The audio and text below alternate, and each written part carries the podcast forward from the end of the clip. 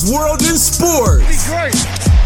Let's be great. An entertaining and provocative look into the world of sports and beyond. Play our game. All right? Play hard, but stay poised. Reset. Please feel free to go over to Apple iTunes and rate and review.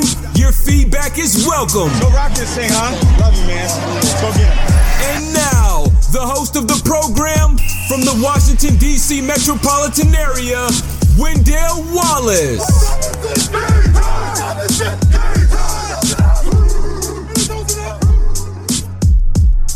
And welcome to Wendell's World in Sports. I'm your host, Wendell Wallace. So glad that you could be with us. So doggone glad that you could be with us. A lot of things to get down on and discuss today in the world of sports. I am back. I am back from vacation. I'm back from visiting my mom. I'm back from the East Coast. I'm back from visiting my brother. I'm back from visiting my goddaughter. I am back, rip, roaring, and ready to go. Bonjour, bonsoir, monsieur. Mademoiselle, je m'appelle Wendell Wallace, Wendell's World in Sports. So glad that you could be with us. Konnichiwa, shalom, wassalam alaikum, namaste. Wendell's World in Sports. I'm your host, Wendell Wallace. So glad that you could be with us. Que mi amigos? Mi amo Wendell Wallace, Wendell's World in Sports. So doggone glad that you could be with us, man. I hope everybody is doing great, fantastic, wonderful. I hope that you're doing everything that needs to be done to go ahead and make your world, to make your space, to make your place, to make your children, to make your spouse, to make your friends, to make your cousins uh, much better. Moving this world in a positive direction through unity, through love, through understanding, through education, through acknowledgement, through listening and learning from others who don't look like you, different genders, faces, races, places, political affiliations. Let's see what we can do for our next generation and the generation after that to move this pathetic society in a positive direction. A lot better than it is currently right now. Hopefully, the period of time that I am recording this podcast, I can go ahead and make your life, make your time a little bit better than it was before. Because you know what? Five seconds just passed. We're never going to get that back. Damn, five more seconds until death. Let's see what we can do to uh, get it done to uh, make sure that we, uh, you know, have a good time doing what we're doing. Wendell's World in Sports. I'm your host, Wendell Wallace. So glad that you could be with us on the program today. Man, a lot of good stuff, man. You know, we got to talk about this NBA playoff, the second round. Now, especially in the Western Conference, a lot of, a lot of fresh new faces. Eastern Conference, fresh new faces happening in the second round for the first time, I think, since 2011. There's going to be no Steph Curry. There's going to be no LeBron James. There's going to be no Miami Heat. There's going to be no Los Angeles Lakers. There's going to be no Golden State Warriors who can claim that they're in the NBA Finals or that they're going to be winning an NBA championship. So it's either going to be Utah, Phoenix, the Clippers, Philadelphia, the Bucks, the Nets. Interesting stuff happening, man. And so I'm um, going to break down all of that stuff. I, I wish, you know, the way that these uh, games are panning out. Is there any way humanly possible that the NBA can flip flop in terms of switcheroo the games being telecast? Out here on the West Coast, it's no big deal because you know at four four. 4 o'clock, 4.30, we get the Eastern Conference games, and then 7.30, 6.30, 7 o'clock, we get the Western Conference games. So for me, it's no big deal because I am done watching the NBA by 10:30 at the latest 11 o'clock at night, depending upon how the game goes and whether it's Monday, Tuesday, Wednesday, Thursday, Friday, Saturday. I can go ahead and uh, get me some sleep. Heading back east, man, when I went ahead and watched the final game of the Lakers and the Phoenix Suns, and that game was on, started at 10 o'clock, man, by like the third quarter, I was dragging, I was suffering, I was uh, putting in the work and putting in the effort to watch that game. So it's kind of like, man, for those who are on the East Coast, number one, be happy, be grateful, be thankful. But number two, man, if you're an NBA fan and you got a nine to five or even a seven to three or something like that to where you have to wake up in the morning, get your kids ready for school, get your wife up, do all those type of things, go to work, it's impossible, virtually impossible for you to get a decent night's sleep if you want to go ahead and watch the Western Conference games on TNT, on ESPN, whenever those games are being televised or whatever network that game is being televised. So, yeah, man, I I've been away from the East Coast for so long, I kind of forgot how I used to uh, struggle, even in my younger days, to go ahead and A, watch the entire game, then B, wake up for work or school or classes the next day and get that done. So that was sort of a wake up call to be like, whoo, yeah, man, I, I can see how this is, uh, this is tough. Sometimes I can even go ahead, living out here on the West Coast with the TNT game and even the ESPN game, I can go ahead and kind of skip a little bit of the first game, the Eastern Conference game, knowing that they're going to show the replay on TNT at 11 o'clock my time. So if I'm going to be going to bed around midnight, 12:30, something like that, I can go ahead and watch the first quarter again, make a few more notes, make a few more observations, bring up some new things that I want to talk about, but take a gander at the game again. And again, if I want to do something and come back at 5.30, 5 o'clock to catch the second quarter, no big deal. I'll just watch the replay of the game in the of the first quarter when they do the replay on TNT. Living in the West Coast, you can do that because again, 10:30, 11 o'clock, depending upon what time the late game, the West Coast games ends. I can go ahead and do that. For the East Coast, it would be sitting there at 2 a.m. in the morning trying to watch a replay of the game when you have to wake up at 6 or 7 to go to work. Can understand where you're like, nah, it's okay. I'll pass. But, uh, yeah, so far, been enjoying these playoffs. The first round, pretty entertaining, pretty nice, pretty good. Um, the second round, continuing some good games. The Western Conference games have been intense. Some of the Eastern Conference, well, mainly the Brooklyn Nets and the Milwaukee Bucks have been a disappointment. I'll get into that. Philadelphia and Atlanta, they're an interesting series. The Clippers and the Utah Jazz balled out with an intense competitive game the other night. First half of the Utah the Utah Jazz looked like they wanted to um, they wanted to imitate the Houston Rockets of a couple of years ago by shooting nothing but threes, but they finally got their act together. Donovan Mitchell came up with 45 points. I'll get into that later on in the uh, podcast, but that was a good game. That was an exciting game. This is going to be an interesting series moving forward. And then you have the Phoenix Suns and the Denver Nuggets who are going to be playing their game number two tonight. I'm recording this this afternoon, so I want to get this done before the Clippers and the excuse me before the Suns and the Suns and the uh, Denver Nuggets start. So that's going to be an interesting game. Let's see if Denver can rebound from their loss in loss in game one to the Phoenix Suns. So a lot of good things, man. A lot of good things. You know, mentioned before the Hawks and the Sixers tied one game apiece. Atlanta won the first game, start the series 128, 124. Saw some of that while waiting for a flight at BWI, Baltimore Washington International Airport. But Atlanta started off strong, held on.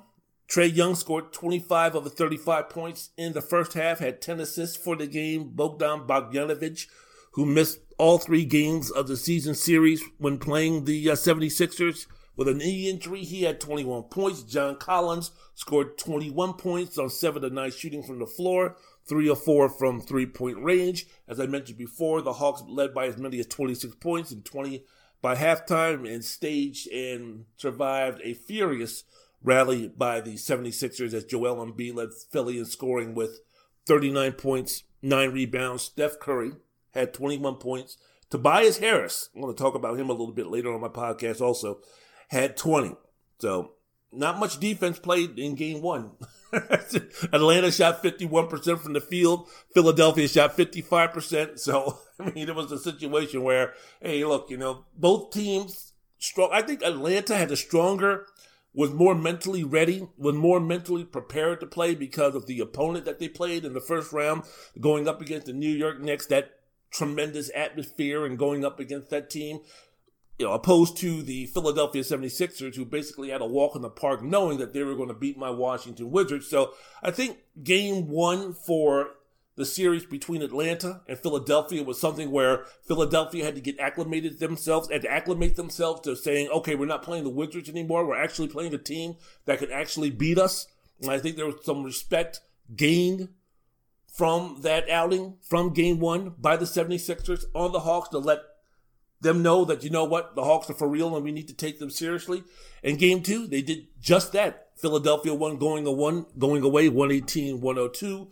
Joel Embiid, who as you might know, if you don't know, let me tell you, playing with a small lateral meniscus tear in his right knee, dominated. Playoff high 40 points, 13 rebounds. Tobias Harris added 22, 6 rebounds, 4 assists. Seth Curry again, 3 point shooting, stretching the floor, had 21 points, Shake, Shake, Shaker Milton had a major impact near the end of the third period. Entered the game with 2.46 left to go in the third quarter. Um, I think that was the time when Atlanta took their first lead of the game. In fact, Philadelphia came out with a haymaker, had them down early, early in the uh, game, but Atlanta resisted or Atlanta survived the onslaught, the early onslaught by Philadelphia, worked their way back into the game late in the third quarter, took a lead, and then Shake Milton came in and uh, basically saved the game for him. Made a three pointer to give Philadelphia the lead at 82 80, a lead which they never lost, and then hit a running, improbable, buzzer beating, end of the quarter shot to uh, increase the lead for Philadelphia. And from there, hey, it was all good. Finished with 14 points in 14 minutes. So Atlanta, hey, Trae Young led the Hawks 21 points, 11 rebounds, much better defense by Philadelphia in this game on Young, limiting his floaters, limiting the impact that he had when he penetrated the middle. Young not efficient from the outside, so so Matisse Thybulle, Ben Simmons did an awesome job to help defense, even with a couple of block shots by Joel Embiid when Young came into the paint, controlled the paint. So you know it was a good win, a must win for the Philadelphia 76ers in so many so many areas, which I'll uh, talk about. Off the bench for Atlanta, Danilo Gallinari scored 21 points. Kevin Huerter had 20.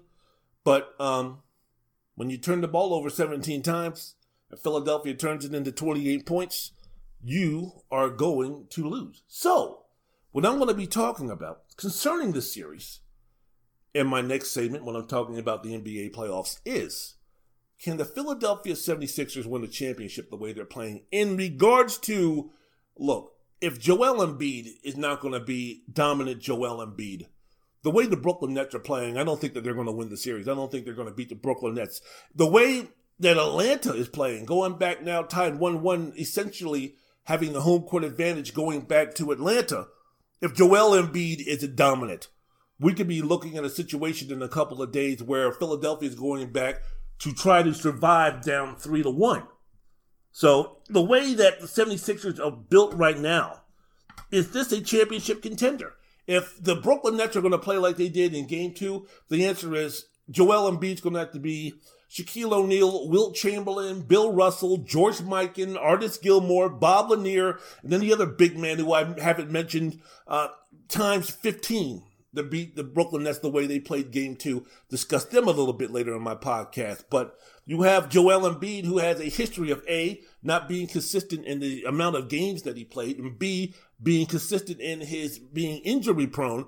Are we going to put all of our eggs in one basket in terms of Joel Embiid leading the 76ers, hoping, praying that he can stay healthy enough to be dominant for the Philadelphia 76ers to win their first NBA championship since Fo Fo Fo, Moses Malone, Dr. J, Bobby Jones, Mo Cheeks, Andrew Toney of 1982-83?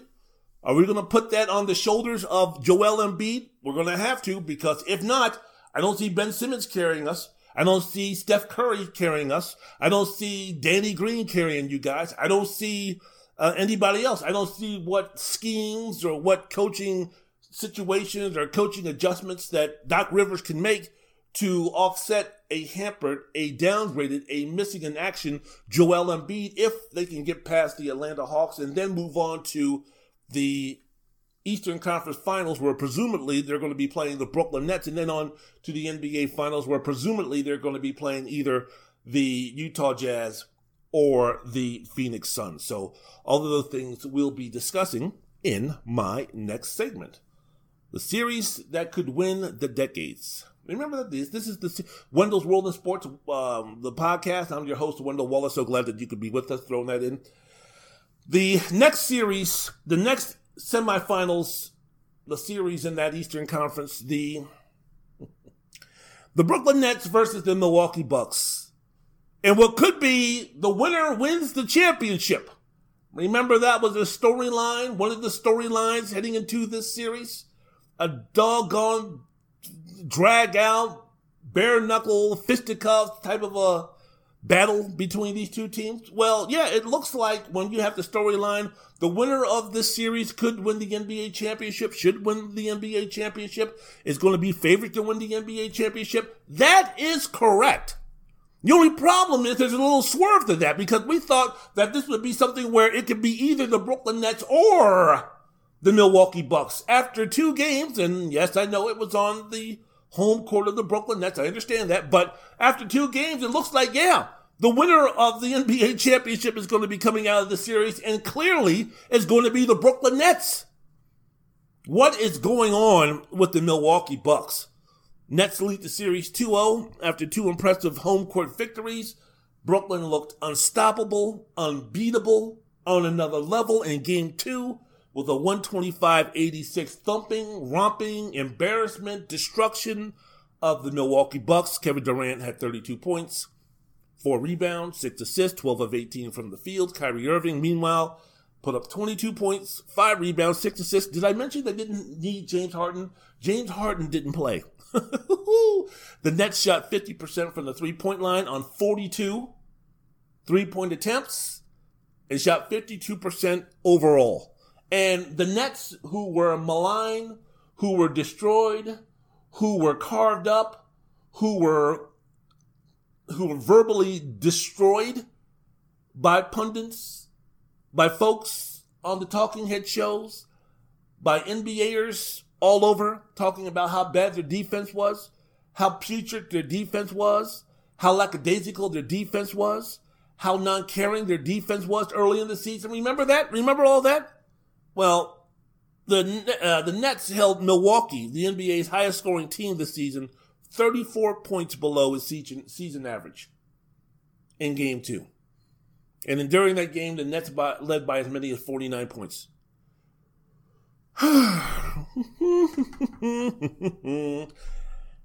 Did I mention that Brooklyn dominated this game without James Harden? Did, did, I did I throw that in there because about one minute into game one, Harden sprained his hamstring? Hey, look, man, I'll, I'll tell you this right now. If Brooklyn's going to play like this, if Brooklyn's going to play at that, that high level, with or without James Harden, they're going to win the championship. Mail in the stats. I mean, this is just going to be a situation where, for contract obligations, the NBA season has to continue. But if the league gets the memo from the Brooklyn Nets that, hey, guess what? We're going to play at this level for the rest of the playoffs, forget it. Who's coming in second? Utah? Phoenix? Clippers? Who's coming in second? Denver? Who's coming in second here? Because they y'all ain't winning the NBA championship. I'm telling you that right now.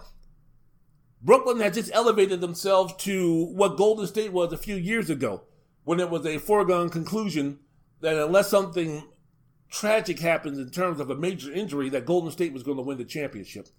The Brooklyn Nets, the way they played, elevated their stature to that similar of the 2001 LA Lakers when they came into the finals against the Philadelphia 76ers with Shaquille O'Neal and Kobe Bryant. I'll get back to that team when I talk about this series in the next segment. But so if the Brooklyn Nets are going to play like this, the intrigue, the suspense is gone.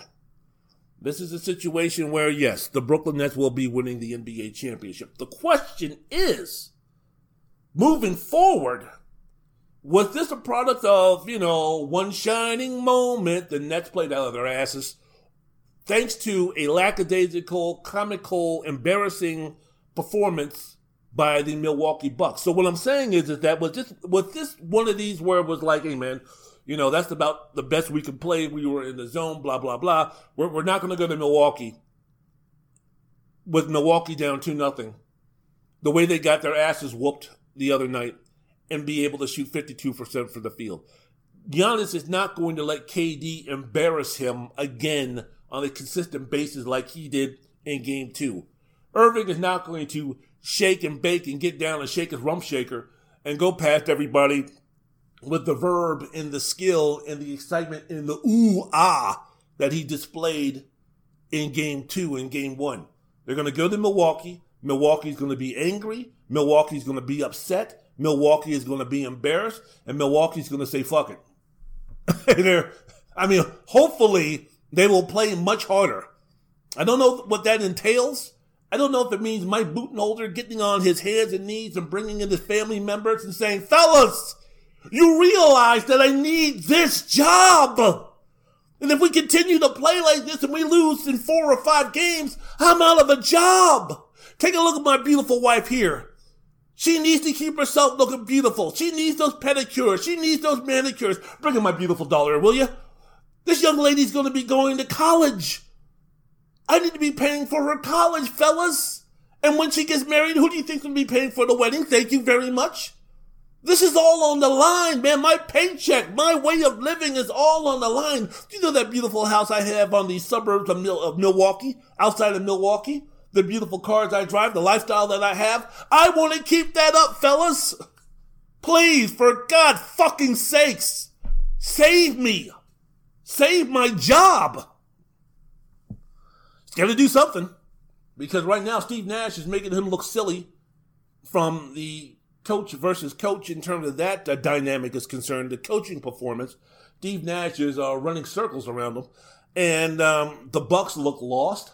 The Bucks look out of shape. The Bucks look looks like they have no confidence whatsoever. And when the Brooklyn Nets were whooping their ass, Milwaukee just said, "Fuck it, we'll just sit here and take it. No problem. Nope, just got their asses whooped." Brooklyn is beating the shit out of us. They're laughing at us, and we're not going to do anything. We're not going to uh, hit back. We're not going to fight back. We're just going to sit there and take it. And then after the fight, beaten, bloodied, and bruised, we're just going to have long looks on our face faces. I, I, I can't imagine a team with Khris Middleton, Giannis Antetokounmpo, Jrue Holiday, PJ Tucker, Brook Lopez. I, I can't I can't imagine those guys acquiescing and giving up like they did, but they did. So, you know, just for pride's sake, I mean, Giannis is a two time MVP. I expect him to come out guns a blazing. I, I expect Chris Middleton, the putrid performances that he had in the first two games, I expect him to come out and play much harder. I expect Jrue Holiday not to lose his confidence, not to lose his belief and come out and play harder. I'm expecting something from Bobby Portis. I'm expecting something from the bench. I'm expecting the Bucks to stop shooting contested off the dribble three point shots and I don't know, maybe work their way into the paint, maybe get Brook Lopez on the block and try to at least physically make Kevin Durant work a little bit harder. I mean, shit, if he's just going to go ahead and embarrass the entire squad on offense, you might as well try to make him work on defense, right? Just a little bit. I'm not asking for Brook Lopez to post up Kevin Durant and go, and go Hakeem Olajuwon versus David Robinson in the 96 Western Conference Finals on his ass, but damn, at least make him work a little bit. So we'll see moving forward. And of course, we'll be discussing that in the segments preceding this one here on Wendell's World of Sports, the podcast. I'm your host, Wendell Wallace. Bonjour, bonsoir, monsieur, mademoiselle. Western Conference, second round, some good stuff going on. As I mentioned before, the Utah Jazz beat the LA Clippers. Great competitive, intense game, 112 109. Jazz overcame terrible shooting in this first half to outscore LA 65 49 in the second half, 32 19 in the third quarter. It was a matter of man, the Jazz were getting good looks. But in the first half, as far as the three pointers were concerned, but they were just breaking them. And Donovan Mitchell, who, as I mentioned before, mentioned before, scored 45 points, he said in the interview afterwards that he was thoroughly embarrassed and thoroughly outplayed in the first half, both offensively and defensively. So he came into the locker room and he said, Man, fellas, my bad. I got you. I'm going to turn it up. And he most definitely did. First half, the Jazz missed 21 consecutive shots, mostly three point attempts. As I mentioned before, they were imitating the Houston Rockets versus the Golden State Warriors a few years ago in Game 7, where what Houston missed what, what 27 straight three point shots or some nonsense like that. Well, I mean, it was just a clang clang fest in the first half for Utah, but the looks that they were getting, you knew eventually that they could um they could uh, you know, make up for those missed shots in the first half. And as I mentioned before, Donovan Mitchell scored on the first four possessions to start the second half, start to come back from being down 13 at the half. And he said, screw this. I'm going to go super mode. I'm going to go uh, superstar. I'm going to go franchise player on the Los Angeles Clippers and wish that, uh, and wish that Kawhi Leonard would have recruited me and not Paul George to the Los Angeles Clippers. Mitchell was 13 for 16 for 30 from the field, 6 of 15 from the three point line, as I mentioned before, after a horrendous start for the first half in that game one for Utah. So Mitchell playing like a franchise player, Mitchell playing like an elite basketball player, Mitchell playing like a franchise player who can lead his team to an NBA championship. The Clippers played hard, but they ran out of gas. Plain and simple. The team shot 38% in the second half. Kawhi Leonard, 23 points. Paul George was 4 for 17 from the field. Marcus Morris, Leonard, playoff P, combined to shoot 17 of 50 from the field. So, after that emotional seven game series against the Dallas Mavericks, that was strange. That was interesting, wasn't it? The uh, Clippers came in, played well, took advantage of Utah not playing any defense. Again, when you take a look at the series before for both those teams when they met, the Jazz had a relatively easy time against the Memphis Grizzlies, coming in their first game against a Clipper team that had to win two games in a row to avoid being eliminated and all hell being broken broken out over at uh, Steve Ballmer land. So it took a little time for the Jazz to match that intensity that the Clippers carried over from their last series in the first round. But they caught them and they passed them. Doesn't mean that the Jazz are going to win this series. I think this is going to be a very, very competitive series. And despite the fact that, yes, you can start going ahead and making your playoff P jokes, I think that Paul George is going to have a much better performance second round this year than he had last year. Of course, he can't get any worse, but um, I think the way Kawhi Leonard played in the first round, especially in the deciding games, games uh, six and seven against the Dallas Mavericks, I, I don't know if Kawhi can play at that level again. I mean, it's tough to basically carry that offense, then go ahead and for stretches guard Luka Doncic, who turned out to be, as of right now, what, maybe top three, top four in terms of the best players on the planet right now at the age of 21, 22. Woo! Loaded! So Kawhi went over and um, put the pressure on Doncic and and shut him down. I shouldn't say top three or four because he did kind of flame out in the fourth quarter. But I will say Luka's performance. Let's put him top six or seven because for that series, Dallas versus the Clippers, I will say that Kawhi Leonard had a better series than Luka. So okay, sorry about that. Just kind of like wanted to go ahead and get woo doggy into one of my uh, rambling thoughts. But um, yeah. So Kawhi, don't think in this series he can continue the level of offense and then go ahead and try to shut down Donovan Mitchell like he did in games mainly six and seven against the Dallas Mavericks, where he put his offense, put the offense on the back for LA, and then um, made it very difficult for Luka Doncic in that series. So we're gonna need something from playoff P. And again, man, let's kind of like stop with the soft switches when the Jazz are on offense. If we could do that, please. And the fact that playoff P, Paul George couldn't take advantage of the switch, which had Rudy Gobert trying to guard Paul George 21, 22 feet away from the basket. George could neither rise up for a good look on a jump shot, and he could not get to the rim and finish or get fouled against Gobert. So in that, at least in game one, big man wins. So we'll see what happens. And I'll be discussing also is Donovan Mitchell ready to become the best player on a team that can win the NBA championship. Wendell's World in Sports. I'm your host, Wendell Wallace. So glad that you could be with us. The Phoenix Suns and the Denver Nuggets game that's going to be happening in about four hours or so. What is it? Six thirty. What time did the game start? Six thirty, somewhere around there. So I got like what three hours to uh, go. I'll probably have to uh, go ahead and cut, slice, and publish tomorrow. But um, yeah, they're going to be starting in a couple of hours or so. Phoenix won game one, 122 105. Dallas scoring from the Suns, shooting 54% from the field for the game. Four of the five starters for Phoenix scored 20 points or more. That would be Chris Paul, Mikal Bridges, Devin Booker, and DeAndre Ayton. Jae Crowder also scored 14 points. The starting five combined to shoot 39 of 64 from the floor. That would be a robust 60%. You ain't winning basketball games, playoff basketball games, if you're the Denver Nuggets on the road allowing that type of shooting percentage.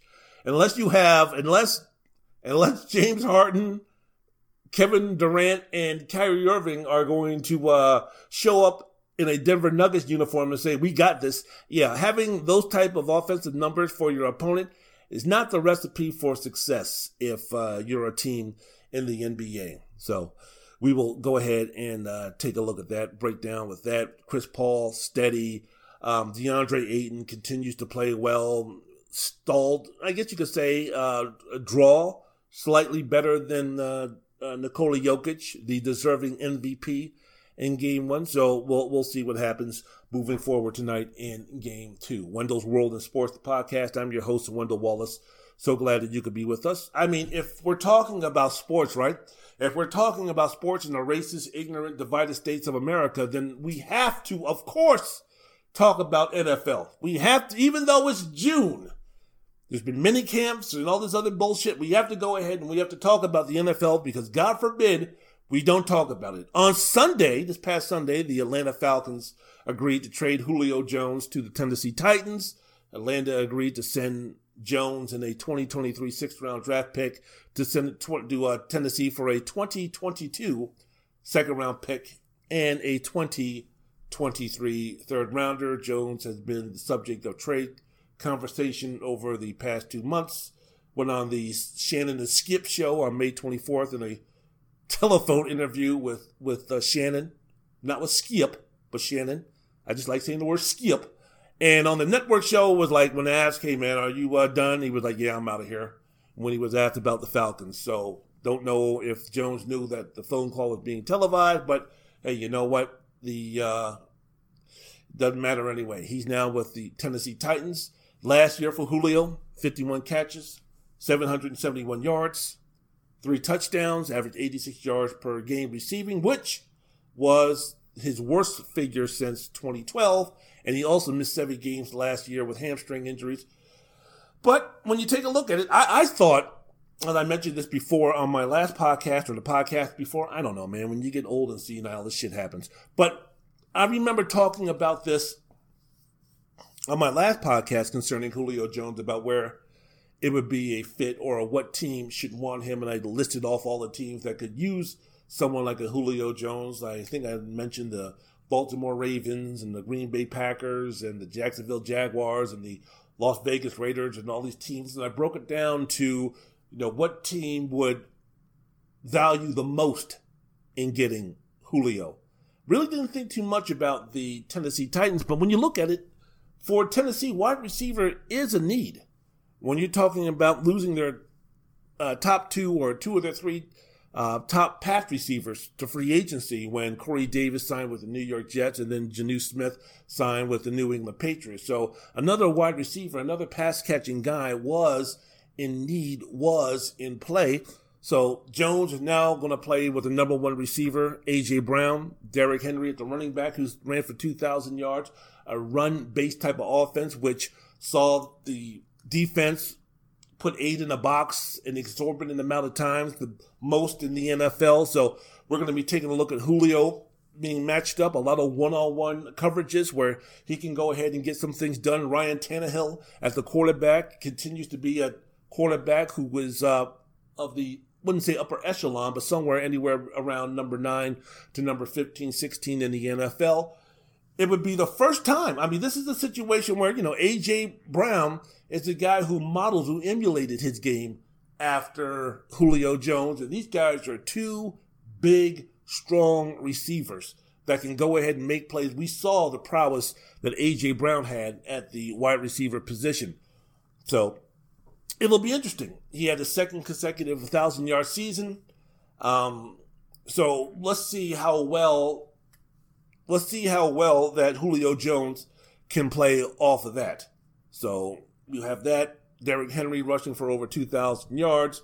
So I think it's a pretty good idea. The only thing that I'm thinking about is at 32 years old, and the guy who, as I mentioned before, was dealing with injury problems last uh, season, how much is Julio Jones going to be able to give you in a 17 game season? And will this be able to overcome a subpar defense for the Titans to become elite. What are we looking for? What are the expectations when we think about Julio Jones going to the Tennessee Titans? We're not talking about 2014 Julio Jones. We're not talking about 2016 Julio Jones. We're talking about a 32 year old receiver in Julio Jones who's going to be at the number two re- at the number two receiver to be that guy to take some of the pressure off of A.J. Brown, and in losing Smith, their tight end, who's going to fill that role, which in turn will take pressure off of not just A.J. Brown, but also someone like Julio Jones also. So what are going to be the expectations? The Julio Jones of 2017 is not walking through that door. Don't expect the, don't expect the productivity and the prowess of that, of that receiver, but still, I think Jones can have multiple multiple games where he can be the best wide receiver on the field for that day. Doesn't mean he's going to be doing it every single time. Doesn't mean that for 17 weeks we expect Julio Jones to be that guy for 11, 12, 13 of them. But if he gives you four or five games where he's the best receiver on the field, if he gives you six or seven games, if he's going to be catching seven passes for 98 yards in a TD from the number two receiver position, I think the Tennessee Titans will go with that, especially if that happens, you're going to start you're going to start to see more running lanes and more opportunities for Derrick Henry to have big big games in the run department. So there we go. As I mentioned before, doesn't make them a Super Bowl contender. They're still not uh, on the same level going into this season, at least on paper. They're not on the same level as the Kansas City used to be champions, the Buffalo Bills, the Baltimore Ravens, the Cleveland Browns. They're not at that level, but it doesn't hurt when your biggest free agency pickup for defense is Bud Dupree, where the Steelers said, See you later. Bye bye. Have a good one. And he's also coming off an ACL tear. And that's going to be your claim to fame as far as the defense for Tennessee. The free agent acquisition that's going to elevate that defense you're counting on is Bud Dupree. Bud then nah, man, I don't think that's going to be working for the Titans, at least in terms of defense, to try to stop a Patrick Mahomes, to try to stop a Josh Allen, to try to stop a Baker Mayfield, try to stop a Lamar Jackson. Wendell's World in Sports. I'm your host, Wendell Wallace. So glad that you could be with us. Okay, it must be time for talking about Aaron Rodgers. Welcome to the podcast. Welcome to the show where we talk about Aaron Rodgers sensibly, no matter what he does. If he's on vacation, we're going to talk about Aaron Rodgers. If he's on a Hawaiian vacation trip with his beautiful bride, his beautiful fiance, we're going to talk about it. If we're going to have anything in terms of Aaron Rodgers is concerned, we're going to talk about it here on Wendell's World in Sports. I'm your host of this wonderful game where we talk and we speculate and we opinionate and we give our thoughts and opinions about what is going on with Aaron Rodgers, even if there is nothing going on with Aaron Rodgers and it's June in the NFL. Aaron Rodgers is officially holding out. Ooh. Yeah, I know the season starts in September, but here we are in June. We have to go ahead and make a big deal out of that. Aaron Rodgers is officially holding out. The Packers began their full squad mini camp Tuesday without Aaron Rodgers. Woo! It was the first time in Rodgers' 16 year NFL career that he is a holdout. Ooh! he's now skipped the entire, speaking of Aaron Rodgers, he's now skipped the entire uh, Packers off-season program. You know, the guy ain't coming in, man. He is not coming in. He didn't show up for all three phases of the franchise voluntary workout sessions for the first time in his career. So we're taking a look now at when are we going to be able to hit the panic button? When are we going to be able to lead off this with SportsCenter? When are we going to be able to talk about this on the uh, Shannon and Skip and the Mike Greenberg TV show and uh, everything else? The next mandatory reporting date for Rodgers is July 27th, which is the opening of the team's training camp. So if we're going hog wild over Aaron Rodgers becoming efficient, uh, becoming um, a holdout because he missed a you know some man some some mini squad camp some mini camp or some nonsense like that. What do you think the excitement is going to be when he doesn't show up for uh, training camp? Especially now when the nba season is going to be over major league baseball is going to be in the dog days the summer olympics haven't started yet. What do you think? My goodness gracious man it's going to be like world war three. I mean it's going to be like roberto clemente dies in a plane crash Thurman Munson dies in a plane crash. Len Bias dies of a cocaine overdose. John F. Kennedy was shot in Dallas, and Aaron Rodgers didn't show up for Packers minicamp. Now the Packers have the option to fine Rodgers $93,000 for missing this week's mandatory camp. And by missing all of the offseason programs, Rodgers won't receive his $500,000 $500,000 offseason workout bonus. Heaven sakes alive. How in the world is he going to pay for his marriage? How in the world did he pay for that trip to um, Hawaii if he's not going to receive his $500,000 offseason bonus? Isn't it nice to sit there and talk about, yeah, you know what, 500 grand? Nah, no need. They're going to find me $93,000. yeah, sorry. Must be nice, but good for him. Um, if I'm the Packers, I'm not going to be, I'm not going to, uh, I'm not going to find this guy. What are you flipping nuts? I'm begging and pleading a guy who doesn't want to be part of our team, begging and pleading for him to acquiesce and change his mind. And oh, by the way, while you're thinking about that, I'm going to fine you $93,000. Also, when the majority of players who've gone on record say, Aaron, do what you have to do. When you have the team and Davante Adams having the back of Aaron Rodgers in terms of what he's doing, you really think it would be wise for the Packers organizations to turn around and find him $93,000, find him $93, find him 93 cents. Of course, it's ridiculous.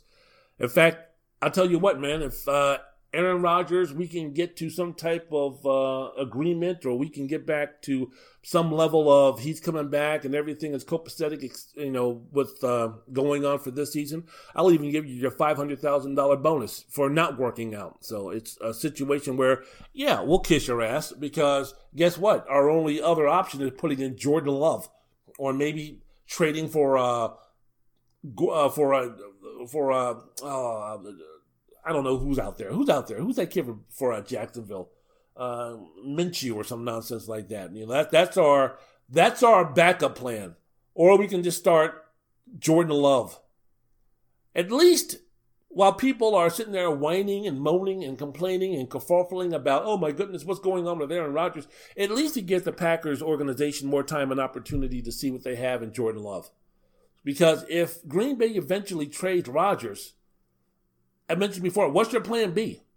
Are you going to trade? If you go ahead, and, for instance, and trade Aaron Rodgers to Denver, and in the trade package, the Broncos get uh, the Broncos send over uh, send over Drew Lock, the quarterback, the starting quarterback for them last season. If Denver, as part of the deal to get Aaron Rodgers, uh, trades Drew Lock to the Packers, what does that say for Jordan Love? So it's like, wait a minute. So all of this stuff couldn't be avoided. So wait, you moved up ahead, pissed off Aaron Rodgers, disrespected Aaron Rodgers, and drafted a guy, moved up and drafted a guy. He didn't play one single snap the entire year. So now you're going to trade Aaron Rodgers to bring back to, to bring in a guy who's just as young or around the same age as Drew as uh, Jordan Love and Drew Lock. What in the hell did we do all this for? If at least the very least in the next year or two when he got drafted that Jordan Love wouldn't be the man. Wasn't that the plan all along? You guys thought that Aaron Rodgers was through. You thought he was washed up, so you go ahead and you draft Jordan Love. You move up to draft Jordan Love unapologetically. Go ahead and draft Jordan Love. Don't tell Aaron Rodgers to disrespect my goodness gracious, and you draft Jordan Love. And then after one season, I'm not playing at all and causing all this contradiction that will ultimately lead to Aaron Rodgers going somewhere else. All of this nonsense is for Jordan Love not to start for the 2021 season? Huh? And then you're so enamored with this guy? You're so in love with this guy? Speaking of Jordan Love, that you go ahead and you go ahead and you um, trade for a quarterback, another young quarterback? Don't give me this, well, for competition bullshit. No. No. So all of this, I don't know. I don't know. Glass half full if you're a Packer fan. Look, Aaron Rodgers is not going to be there. Fuck it. Let's see what we can have in Jordan Love. Maybe ultimately, if he balls out in minicamp, stretching, stretching, stretching here, like Stretch Armstrong, maybe we can convince the team to take him. I don't know, man. I'm just thinking out my ass. But at least this will give them some idea about what's the progression, what's the development so far of Jordan Love.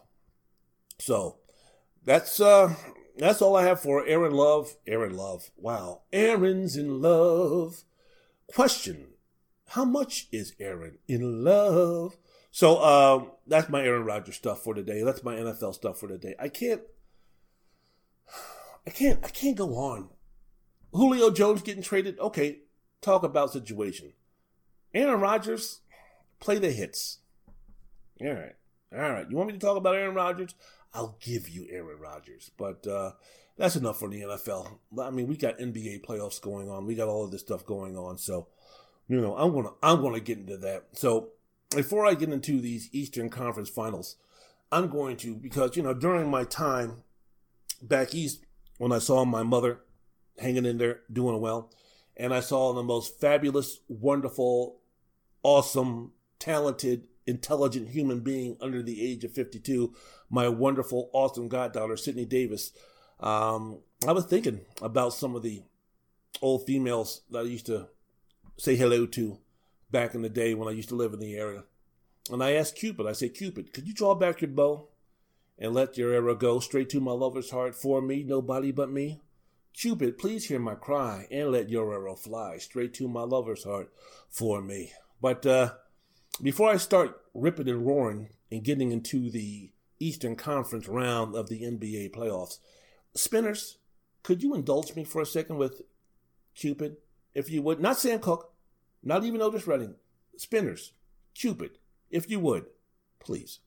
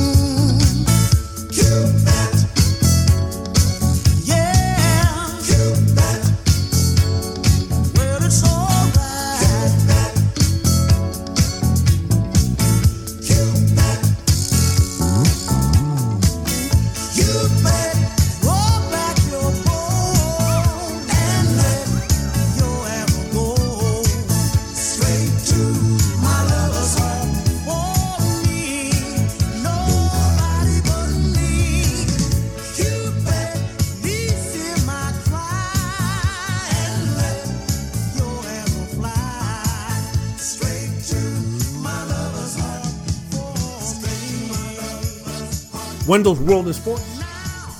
I'm your host, Wendell Wallace. Now it's time to get back to the show. Wendell's World in Sports. I'm your host, Wendell Wallace. So glad that you could be with us. Thank you, Spinners. Appreciate it.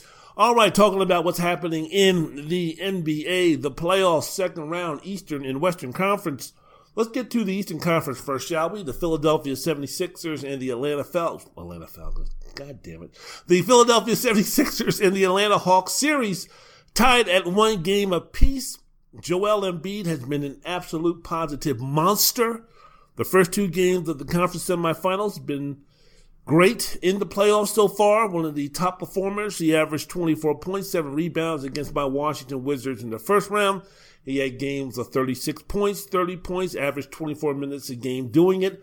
As I mentioned before, I think it was in game three, he was actually serial killing every member of the Washington Wizards on the basketball court. And when I mean serial killing, serial killing their pride, serial killing their ability to play basketball again.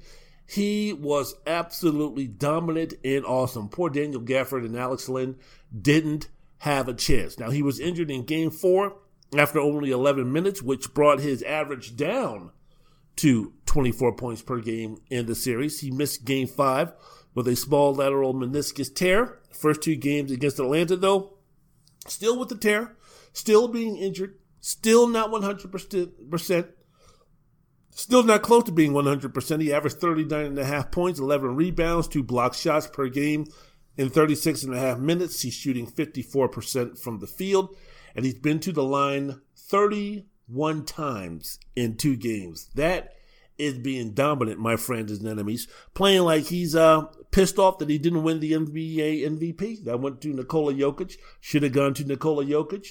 But in terms of MVP, in terms of what your definition is for the MVP, because very ambiguous. Doesn't you can take it any direction when you're speaking about a team, a player winning the MVP. Is it the best player on the best team? Is it the guy with the most stats? Is it the best storyline that we can come up with? Is it based on what he's done for a couple of seasons? Is it based on what he means to his team? Does it mean that, as I mentioned before, he's the best player on the best team? So obviously that means he's the MVP of the league. All of those things come into play. So there's really not one definition in terms of what an MVP is. For me, my definition of an MVP for this season was Nikola Jokic. For what he did, the amount of games that he played, how important he was to his team, the way that Denver still uh, rocked the boat and held it afloat after uh, after uh, Jamal Murray went down for the season. Of the way that he basically carried that team, I think that uh, he's very deserving, in my opinion, of the MVP. But when you're speaking about most valuable player, we're going to find out very quickly that um, Joel Embiid if you're speaking about who is the most important player, who means the most for that team, who impacts winning or losing the most for that team, what team cannot be without their best player and still somehow, some way survive? I think that Joel Embiid is going to be a great test to that theory, to that definition, to what that definition would be if you're saying that this is the MVP. Because, let me tell you something, man, he suffered, again, speaking about Embiid, he suffered a small lateral meniscus tear in his right knee during game four of the Philadelphia 76ers first round win over the Washington Wizards. How long can he keep playing on a consistent high level? Because it's an injury that's going to require either surgical repair or removal when the season's over. So this is something that is not going to be done with the rest. If the 76ers beat the Hawks in five games and all of a sudden Milwaukee finds their pride in their basketball and somehow stretches this semifinal Eastern Conference semifinal contest they're playing against the Brooklyn Nets. If they, you know, push it to seven games and all this other stuff, rest is not going to cure what ails Joel Embiid in terms of his knee is concerned. So for the rest of this season, for the rest of the playoff series, he is not going to be anywhere close to 100% healthy. He didn't even play once again in the series clinching game five against my Wiz, and his status remained questionable hours up until game one of the Eastern Conference semifinal matchup against Atlanta. So there was a situation where he was in jeopardy of even missing that game. So how what are we talking about here if you're the Philadelphia 76ers? Again, most valuable player for his team. When Joel Embiid is in the lineup, Philadelphia has outscored Atlanta by 27 points in 73 minutes. When he's not on the court, the Atlanta Falcons, Jesus, that's the second time. Three strikes and then I'm out. The Atlanta Hawks have outscored Philadelphia by 15 in the 23 minutes that he's rested. That's MVP, my man. That's most valuable player. Impact that he has on his team. Because Joel's going to have to play at a dominant level of basketball that the Sixers are going to win the uh, championship. If they're going to get past a feisty, tough, Nick McMillan led Atlanta Hawk team, especially after giving up home court advantage, if they're going to go ahead and beat the Hawks, then in the Eastern Conference Finals beat the Brooklyn Nets, let's go on the assumption that Brooklyn is going to get by or going to blow out or win their series against Milwaukee. And then you get to the Eastern Conference Finals. If Brooklyn is going to be playing at the high level that they're playing at right now, I don't care about Ben Simmons. I don't care about Tobias Harris. I don't care about Shake Milton. I don't care about uh, Dwight Howard. I don't care about Tyrese Maxey. I don't care about Matisse Thybulle. I don't care about any of those guys. The key for the 76ers, the only chance that the Philadelphia 76ers have of getting past the Brooklyn Nets in the Eastern Conference Finals, that the Brooklyn Nets are going to play anywhere close to the level that they're playing at right now, is for Joel Embiid to be dominant and even raise his game even more and for his domination is concerned in the Eastern Conference Finals if they make it that far and if the Brooklyn Nets make it that far. That's the only way that the Philadelphia 76ers are going to win. He's going to have to have the equal dominance. Remember bringing it back to 2001 and the NBA playoffs, in the NBA finals in particular. Do you remember if you're too young or whatever? Sorry. But do you remember in 2001 the playoff that Shaquille O'Neal had? When he was at his absolute beastie prime with the Los Angeles Lakers. Do you remember the way that he absolutely devoured, destroyed, ransacked the Philadelphia 76ers and Allen Iverson from Georgetown University, Dikembe Mutombo, the center from Georgetown University, Aaron McKie, and and those guys, and and um, oh wow, shit, I forgot the other guy's name. But basically, the Larry Brown led Philadelphia 76ers. Do you remember in that 2001 NBA playoff series how Hurricane Shaquille just demolished everything in his path wearing a Philadelphia 76er uniform? And he completely bludgeoned, beat up, destroyed, annihilated um, Dikembe Mutombo with his strength, with his size, with his girth, with his skill, with his athleticism. The Mutombo, who by the way was multiple time NBA Defensive Player of the Year, seven foot two with a long wingspan, did not stand a chance in that series against Shaquille.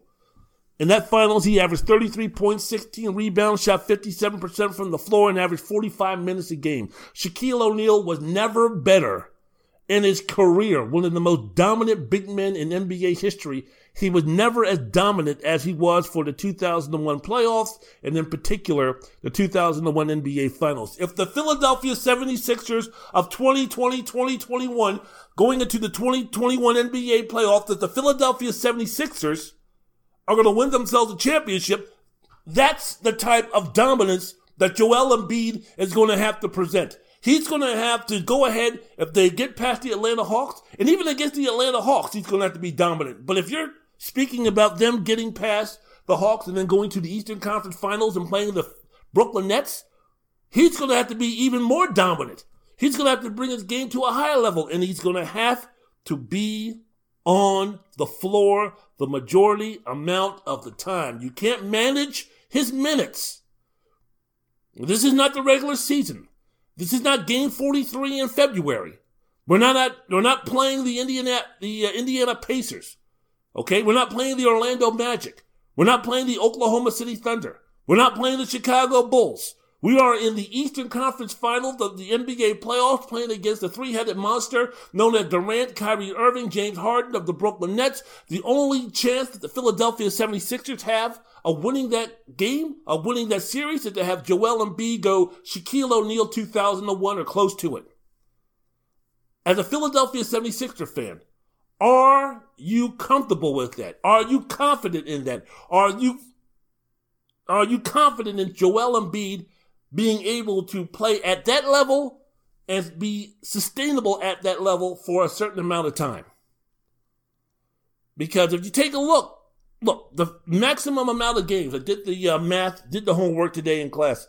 The maximum amount of games Philadelphia is going to have to play to win a championship. Right now, they're one in one, second round of the Eastern Conference semifinals against the Atlanta Falcons. So for them, from now on, moving forward, game three and beyond, the maximum amount of games that Philadelphia is going to have to play to win a championship is going to be 19. If the Hawks take them to seven games, if the Brooklyn Nets or Milwaukee Bucks take them to seven games, and then in the NBA Finals, if the Western Conference champ takes Philadelphia to seven games, all of those games you add it up is 19 games. Four, four, four, and then another four, four, four, and then another seven here, whatever. The least amount of games. Let's say that Philadelphia gets hot and just, just goes buck flipping wild and doesn't lose another game. The least amount of games that they're going to play for this season is going to be 11. So, of course, the likelihood for Philadelphia, if they're going to win a championship, is somewhere between 19 and 11. I don't think they're going to go seven games for all of their series, and I don't think they're going to sweep all of their series. So, somewhere, if they're going to win a championship, they're going to be playing somewhere around 14 to 15 to 16 games. The most consecutive games that Joel Embiid has ever played in his career is 26. And that was almost three years ago when he averaged a career high 33.7 minutes per game. So in those 26 games that he played in a row, he was averaging somewhere around 33, 34 minutes. That was three years ago. Since then, the most consecutive games he's played is 12. And that was in February of 2020. And that streak came to an end. Why? because he suffered a shoulder sprain. So the longest stretch he's been playing without injury or required uh, rest this season is nine games.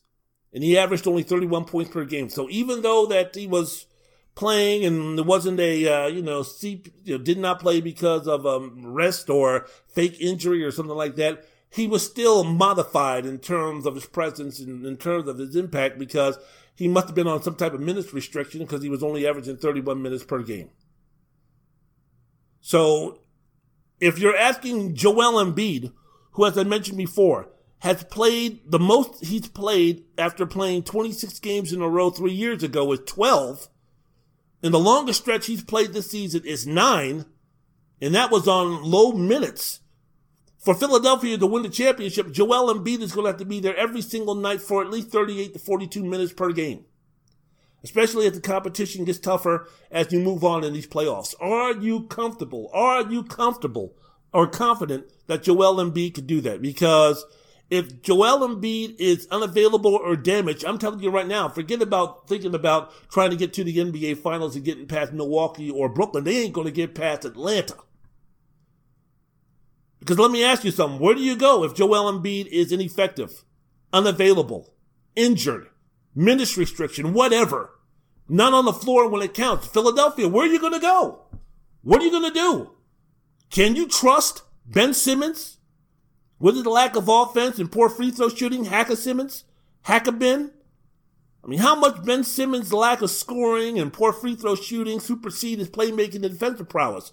Right? Because that's what Doc, Doc Rivers, America's, uh, Black America's head coach, that's what he's always talking about. Well, yeah, I don't want to hear about the fact that he doesn't shoot threes, and I don't want to hear the fact that he doesn't score enough, and I don't want to hear the fact that he doesn't shoot jumpers because, man, you guys are disrespecting him and you're not taking into account what other things he brings to the table. And that shows your ignorance toward basketball because what he brings in terms of playmaking, what he brings in terms of getting the guys in the right direction to be uh, in good position to make good shots and his defensive prowess and what he does and his ability and his versatility to guard everybody, that supersedes that, you know, that, that more than makes up the fact that he won't shoot anything outside of three feet and the fact that he's absolutely terrified in a close game when he's being hacked and, gone, and going to the foul line.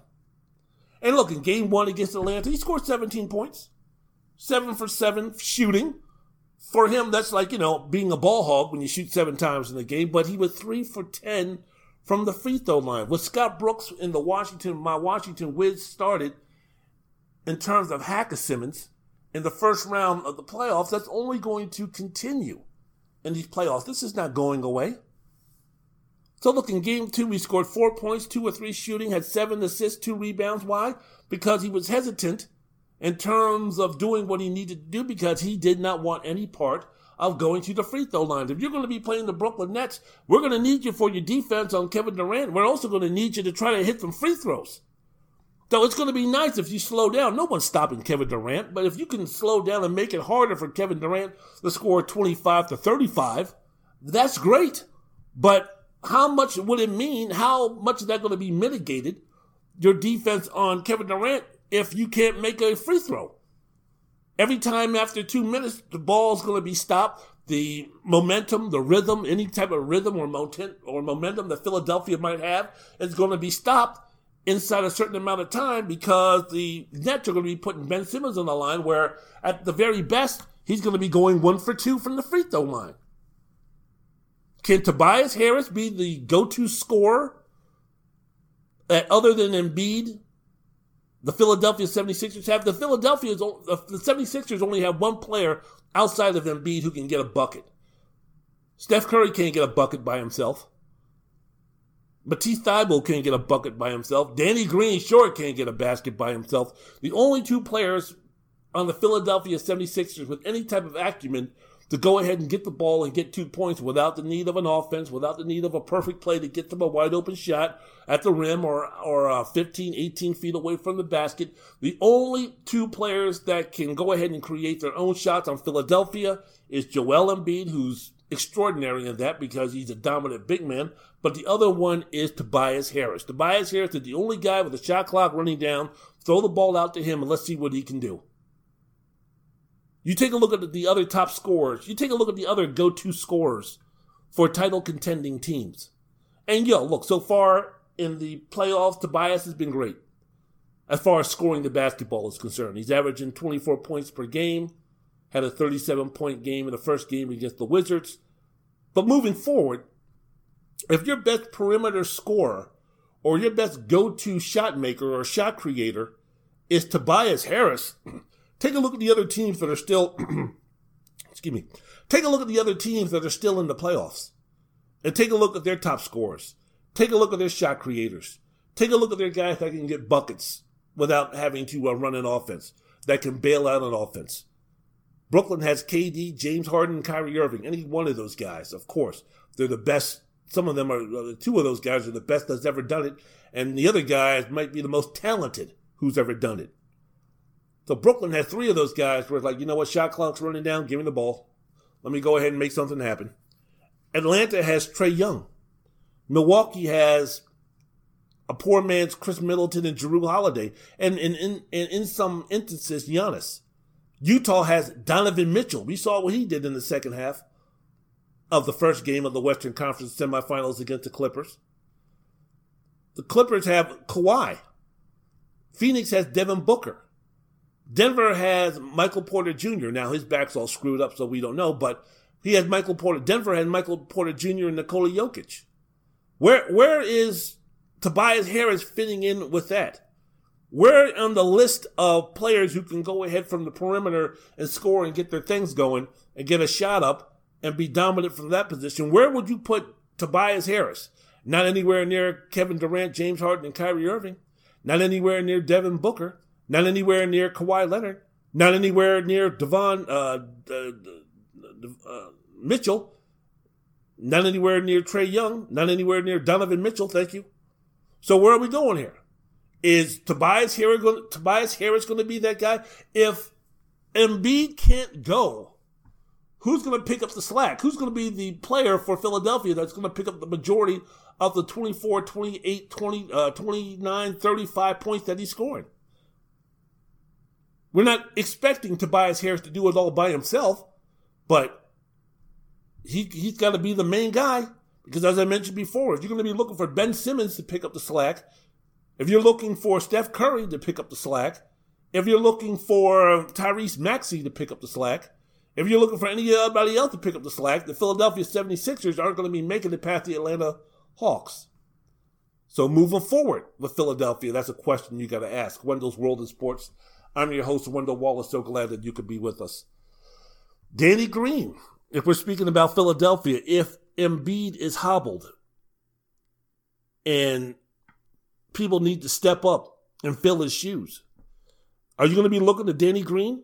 Because he's done his annual abysmal three point shooting streak in the playoffs now.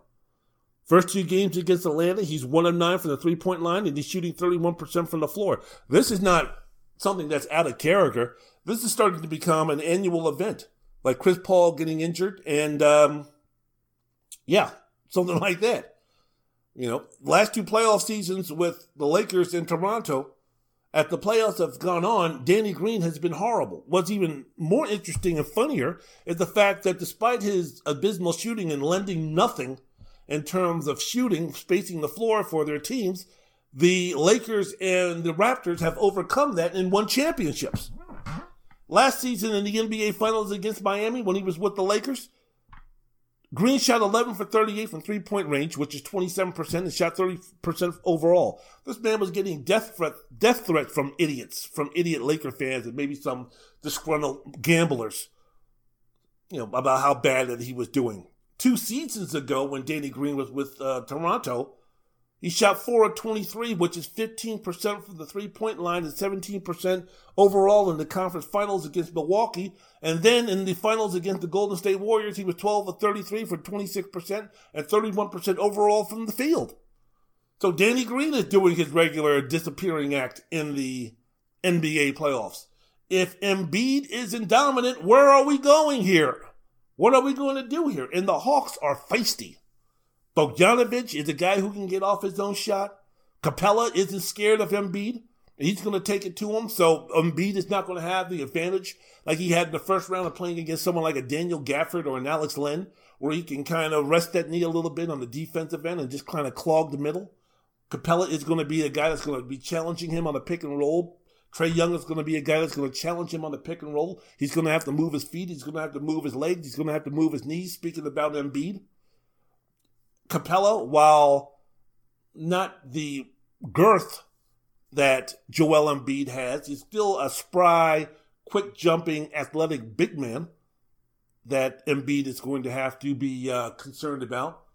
Not maybe on the offensive side of the ball in terms of back to the basket moves or post moves, but keeping him off the glass. Again, Atlanta's going home for two games. Atlanta has a real shot. And give it up for Nate McMillan, who challenged the Hawks to play better defense once Lloyd Pierce was gone. And while Trae Young is never going to be a guy to be confused on the defensive end with Gary Payton and Tony Allen, his effort and his attention to playing defense has become a lot greater with Nick McMillan. And Atlanta is a very underrated defensive uh, defensive team. They've got a lot of uh, versatility on their squad. They got Lou Williams coming off the bench. They got Danilo Gallinari coming off the bench who can uh, provide scoring from different angles, from different uh, places on the floor. Now, DeAndre Hunter had to play because of a knee injury, but when healthy, he's a good 3 and D guy. I, I disrespected Atlanta a little bit, but those guys are for real in terms of being true contenders to beat Philadelphia. Not saying that they're going to do it, but again, they have the advantage of going back home. So we'll see. We, we, we will see. Don't think that if Atlanta gets past Philadelphia that they have a shot against Brooklyn, they would have a shot against uh, Milwaukee. But at the end, you also have to think that if Milwaukee comes back after being blown out like they did in the first two games, especially in game two, and they go ahead and they beat Brooklyn, their confidence has got to be sky, their, their confidence would be sky high and through the roof. And a team that would be playing that well, going into the Eastern Conference final, the redemption tour uh, continues, and they're coming off that high, I don't think it would bode well for the Atlanta Hawks. So, you know, we'll take a look at that series. But um, as of right now, man, getting back to Philadelphia, the number one seed in the Eastern Conference, the best record in the Eastern Conference. Moving forward, Joel Embiid, Shaquille O'Neal, 2001 dominant. You have to be at that level, or the way the Brooklyn Nets are playing, the Philadelphia 76ers won't have a chance. Get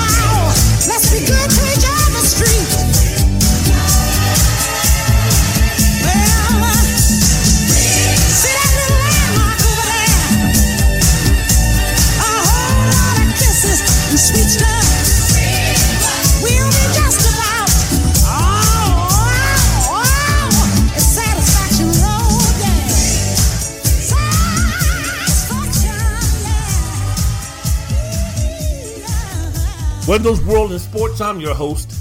Wendell Wallace so glad that you could be with us talking about what's happening in the NBA playoffs, the second round, Western Conference, Eastern Conference, getting into what's going down there.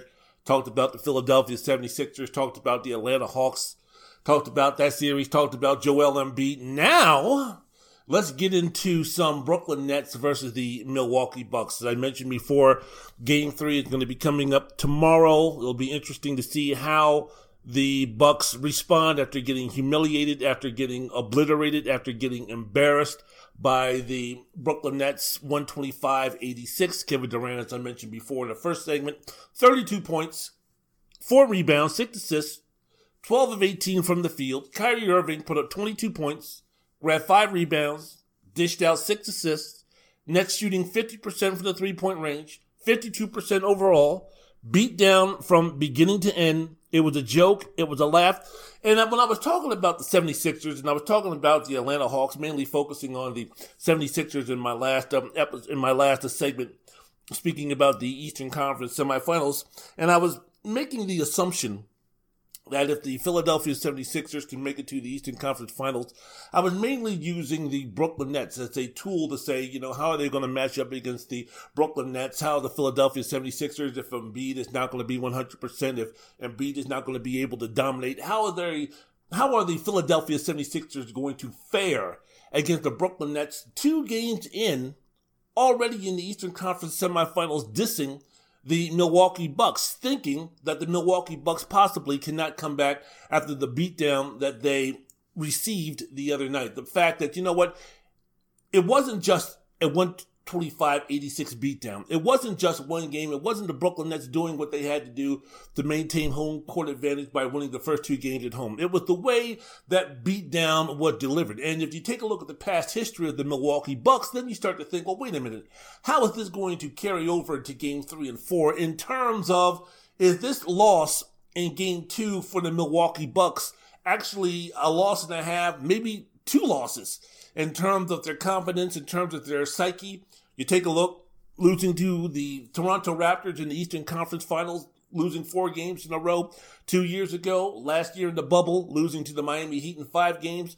Now, with the way the Brooklyn Nets are playing, there's a strong possibility that this could be a four game sweep and the in the semifinals that was supposed to be the team that was going to win that series was going to win the championship. All of a sudden now looks like it's looks like it's very much mediocre and very much over. How are the Bucks going to respond to that criticism? I always say, I always say for the most part, look, when you're speaking about professional athletes, especially when you're speaking about teams or players, individuals, athletes who play at such a high level, if you're speaking about, for instance, the Milwaukee Bucks all of this nonsense about, you know, the outside noise. L- let me tell you something. These guys don't give a hoot's ass about what I'm thinking about, what I'm talking about, what my opinions are. They don't give a damn about talk radio. They don't even give a damn so much about the fans. These guys are going to be isolated. These guys are going to be insulated from the outside noise, from the trash, from people saying they're no good, this, that, and the other. That's not going to be the problem. The problem for the Milwaukee Bucks was going to be going in, playing at home, realizing the beatdown that they received, and then what's going to be happening if Kevin Durant hits a couple of jumpers? What happens if Kyrie Irving starts shaking and raking and mooking and duking and shuking? And going to the line and doing this type of thing. What happened if Brooklyn continues to play at the level that they're playing at right now?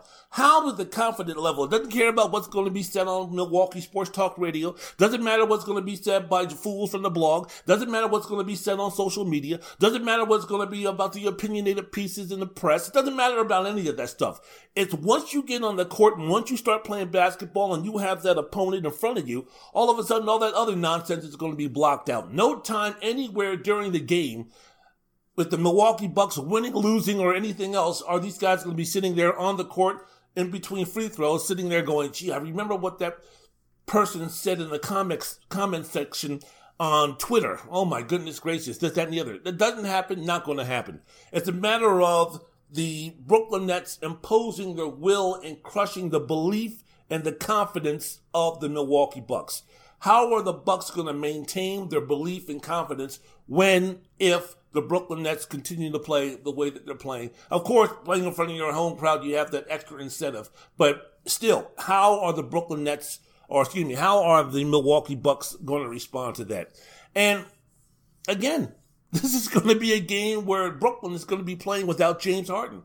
And this was a beatdown of of of such proportion without James Harden, where again it's going to have Milwaukee thinking, "Goodness gracious, what are we what are we doing?" It it almost reminds me, if you think about it, it almost reminds me when I was thinking about this game between Brooklyn and the Milwaukee Bucks. Brought me back to 2001. And it brought me back to 2001. It reminded me of the Western Conference Finals between the San Antonio Spurs and the Los Angeles Lakers. And if you remember, if you don't remember, then learn something and listen. If you remember in 2001, the two best teams in the NBA at that time, record wise, and really as far as the entirety of the NBA is concerned, were the San Antonio Spurs and the Los Angeles Lakers. I think that year that San Antonio won 58 games, Los Angeles had won 57 games, and San Antonio had had some success during the regular season against Kobe and Shaq and those guys, Derek Fisher and those guys during the regular season. So the team of Tim Duncan and David Robinson and Antonio Daniels and Sean Elliott and, and those guys, and Danny Ferry and those guys, San Antonio, coached by Gregg Popovich, in the in the rhythm, in the space, in the time and place where San Antonio and the Lakers were vying for dynasty status. This was going to be the series that was going to determine who was going to win the NBA championship. Now, unlike the Milwaukee Bucks and the Brooklyn Nets, which is a conference semifinals.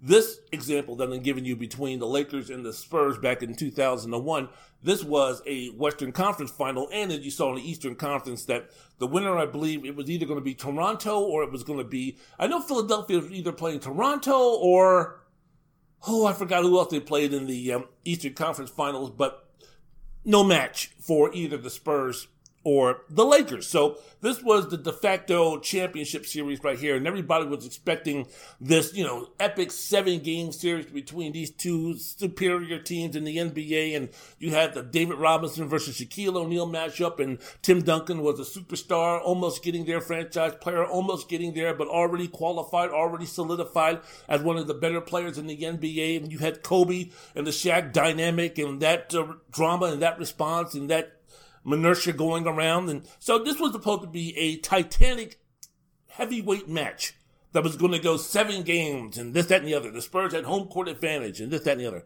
Well, um, to make a long story not as long, the Los Angeles Lakers, if you remember, blew out, absolutely destroyed, absolutely ripped apart, absolutely eviscerated, absolutely dismantled the San Antonio Spurs in four games. And I remember watching games three and four at, uh, at excuse me at Staples Center. Games one and two were played in San Antonio, and look, Lakers won the first game going away, I, I believe, by double figures, and they were competitive. But early on, you saw in the series that, uh oh, man, the Lakers have kind of hit their stride and they're doing their thing because, you know, you had the Kobe and Shaq nonsense and, you know, you had the guys not getting along and the Lakers starting slowly and taking the regular season off and all this kind of stuff. And the Spurs, you know, being a very professional, consistent team and somehow, some way we were going to equate the success that the Spurs had against the Lakers during the regular season to bowl over and move over to the conference championship. So this was going to, this is what the reason why, even though man to man, they had the two most dominant players at that time, speaking about the Lakers with Kobe and Shaq, that, you know, because of team play, because of the system and everything like that, and the lackadaisical inconsistency and lack of chemistry that the Los Angeles Lakers had at that time, that this was again going to be a heavyweight fight to determine who was going to move on to the championship round and beat whoever came out of the Eastern Conference in four or five games. So the Lakers put the smack down on them, beat them, beat them like they were, uh, beat them like they were stepchildren. And I remember game three and four, the final scores were 111 to 72 and 111 to 82. And the one thing that I remember, clear as it just happened 15 minutes ago, the look of just absolute dismay. It looked like the, the, the looks on the faces at the bench, on the bench, as Derek Fisher continued to hit corner threes over and over and over and over again. And it was almost fait accompli that the series was going to be a rout, that the Lakers were the highly superior team, and that the Spurs had absolutely no chance as the lead continued to grow. And it got to 20, and then 25, and then 30, and 35. In the fourth quarter, the looks of be- bewilderment and dismay on the faces of Tim Duncan and David Robinson, both games three and four, they look punch drunk. They look like someone, you know, when a boxer first gets knocked out and they have the look on their face like, where am I? What's happening? What's going on? That was the look, the stare that David Robinson and Tim Duncan were giving, where, where the camera showed them giving as the Lakers continued to whip their ass and the crowd was going into a frenzy and going crazy.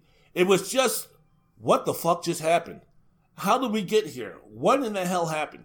And I bring up that story to say this could be very easily the same type of scenario for the 2021 Eastern Conference semifinal playoff round in the Eastern Conference between the Brooklyn Nets and the Philadelphia 76ers, where, excuse me, the Brooklyn Nets and the um, Milwaukee Bucks, where what was supposed to be a titanic title match, heavyweight match between two teams itching to go to the NBA finals and having the ability to win it, win it, it looks like it's just going to be one big major blowout. So, we will see. We will see, man. Going home, the Bucks. I mean, whether you lose by four or forty, at Budenholzer said, man, a loss is still a loss. And really, if the Bucks played their cards right, again, it's only just one game, and Brooklyn only held service. All it takes is one game. All it takes for Milwaukee going back home, winning this game, and then all of a sudden now the storylines are going to be reading, well, does Milwaukee have Milwaukee found their juice? Has Milwaukee found their groove? Has Milwaukee found their confidence? What's going on now with James Harden? All of a sudden now the James Harden injury situation becomes that much more prevalent, becomes that much more serious for the Brooklyn Nets. Of course, depending upon what happens, if the Milwaukee Bucks come back to uh, Milwaukee and blows out the 70s, blows out the uh, Brooklyn Nets by 15, 20, 25. Ah, we've got something here. Then everything changes. Then the narrative changes. And it changes quickly just on one victory. If you remember the 1998 NBA Finals between, was it 96, 98? I don't know. Whenever the uh, game, I think it was game four between the Utah Jazz and the Chicago Bulls, where I think the Bulls with Michael Jordan and Pippen and Steve Kerr, those guys. I think it was Game Four at the Chicago Center or whatever whatever Chicago, whatever they were playing their home games. They blew out the Jazz like ninety-eight to fifty-four, some nonsense like that. Ninety-eight to fifty-four. Yes, the Jazz scored 54, 56, somewhere around there. It was either 54 or 56, whatever it was. It was embarrassing. It was horrible. The Bulls had a 3-1 lead. Jordan was Jordan was doing a thing, and everybody was like, "Well, this shit is over."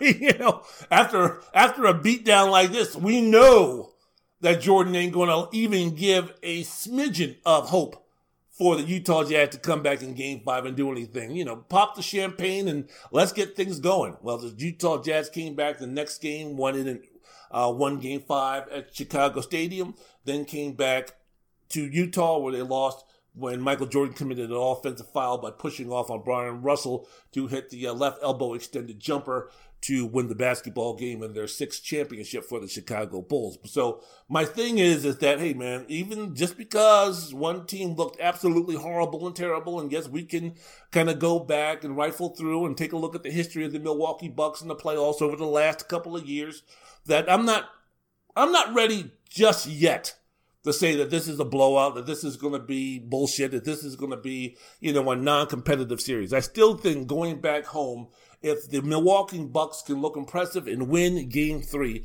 then we've got something going here. Then we've got ourselves a series. Then we have the hope, the fingers crossed, that possibly, maybe, maybe, that the um, Eastern Conference semifinals between the Brooklyn Nets and the Milwaukee Bucks can live up to all of our heightened expectations.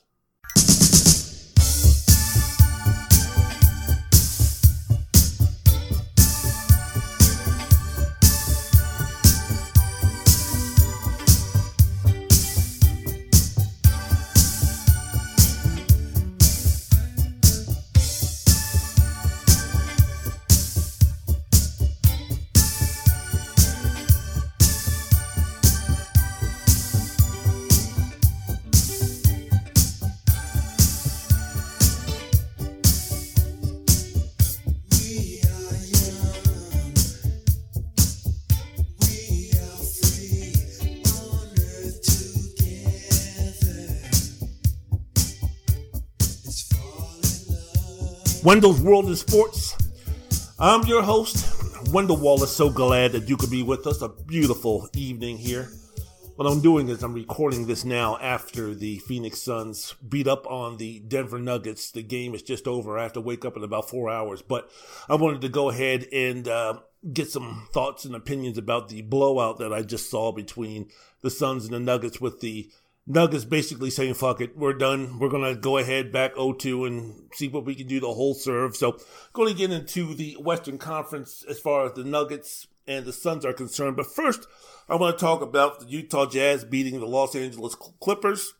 Mentioned before, in a great competitive game, intense game, one 112 to 109. The Jazz overcame a terrible shooting first half to outscore LA 65 49 in the second half, 32 to 19 in the second quarter. Donovan Mitchell was absolutely, positively, undeniably outstanding in the game. 32 points in the second half, 45 for the game. It was uh game two was uh it's going to be tomorrow tomorrow night or later on today, whatever, whenever you're watching this or whatever, listening to this or whatever the one thing that I want to be talking about in this series, and it's going to be a good series, it's going to be a competitive series. As I mentioned before in the first segment, I thought that the Clippers, coming off the grueling seven game series against the Dallas Mavericks, uh, ran out of gas, but now they're going to have themselves acclimated, get a couple of days to gather themselves, get themselves a new opponent in terms of what they need to do to combat that, to look over film, do all those type of things, and also for the Utah Jazz to get more acclimated with the team that they're going to be playing a lot tougher than the Memphis Grizzlies. A lot to prove, not only with the Utah Jazz, but also with the Los Angeles Clippers. I would say that it's probably, as for all the teams that are left in the playoffs right now for the NBA, that the Los Angeles Clippers have the most to prove. The fact that uh, you have Kawhi Leonard, Paul George, the the redemption tour of Paul George continues, even though it hit a speed bump last night. If you take a look at all of the baggage that the Clippers took from last season, where they were boasting, they were bragging, they were sticking their chest down, they were talking about how great they were before they won anything, then the absolute collapse that they had against the Denver Nuggets to lose a 3 1 lead and to ultimately lose the series in the bubble and all of the nonsense that came from that, and even some of the fighting in between players, some of the players from the old regime clashing with some of the superstars from the new regime. Why does Kawhi Leonard get to pick and choose what he wants to do? Why are we running on Kawhi time when we were so successful before running on Los Angeles Clippers time? So there was that dynamic, how much leeway Doc was giving both Paul George and Kawhi Leonard to basically do whatever they want. Not so much Kawhi Leonard, but Paul George. Damn, man, at least Kawhi Leonard won a couple of championships. What the hell had Paul George ever done to uh, receive all of the star treatment that Doc was giving him? So, going into the season, new coaching change, bringing in Ty Lue off the uh, from the assistant role to becoming the head coach, and making the necessary changes, bringing in Luke Kennard, bringing in Serge Ibaka, letting go the sixth man of the year. Montrezl Harrell near the end of the trade deadline this season, making the move to ship out uh, Lou Williams. So there's a lot of things going on with the Los Angeles Clippers. The expectation that has needs to be met by the Los Angeles Clippers in the eyes of Steve uh, Ballmer, the owner of that team. So there's a lot of things riding with the Clippers. So you know, there's a lot to play for. There's a lot to play for all these teams in terms of just winning the championship number one. But if you're taking a look at the team that's probably under the hottest spotlight, it's going to be the Los Angeles Clippers. So for later on today or tomorrow, whenever you're going to be taking a look at it, when they play Thursday night in Salt Lake again, I expect uh, same the same type of intensity, the same type of competitive spirit from both teams. It'll be interesting to see in the first half if the Utah Jazz can shoot a lot better from the three point line than they did this past game one, where in the first half they missed what 21 consecutive shots. They went 2018 Houston Rockets in terms of uh, missing shots in a row, and then you have the Los Angeles Clippers letting go a 13 point lead in the second half. Was it a situation where Quin Snyder and the Jazz made the adjustments, or was it a situation where truly the Los Angeles Clippers ran out of gas? Are they going to be able to survive? Survive. Speaking about the Utah Jazz continuing to play Rudy Gobert when the Clippers go small, and you have the lineup, say for instance, of a Terance Mann, Luke Kennard, Paul George, Kawhi Leonard, and such. That small ball lineup, the inability for the Clippers to exploit the Jazz and Rudy Gobert when Paul George and such were on the perimeter on a pick and roll switch, especially on the left side. Of the Clippers were unable, Paul George, playoff P, was unable to make them pay for that during the crunch time moments in the fourth quarter. If it goes, if it's going to come down to that again, will Paul George? I, I mean, Rudy Gobert is the defensive player of the year, third time in four years, but he's mainly the defensive player of the year because of his ability to guard the paint and guard around the basket and intimidate and uh, do those type of things. It's not so much uh, being on the perimeter guarding people one on one. So when this happens again, will Paul George be able to take advantage of that? What other situations, what other changes will happen? Will Luke Kennard get the same amount of minutes despite the fact he shot well? His defensive liabilities were, were on full bore when the Jazz and Mitchell decided that every single time down the floor in the fourth, we're going to switch it to have Luke Kennard guard him, and he got torched. So all of those things I'm going to be looking to see what happens in game two between the Clippers and the Utah Jazz. Wendell's World in Sports. I'm your host, Wendell Wallace. So glad that you could be with us. But what I'm also interested in, and what I'm also focusing on, and what I'm also concentrating on is Donovan Mitchell, number 45, becoming a superstar right before our eyes. Mentioned game one, 32 points in the second half, 45 for the game. That's great. That's wonderful. That's awesome. 16 for 30 shooting, 6 for 15 from the three point line.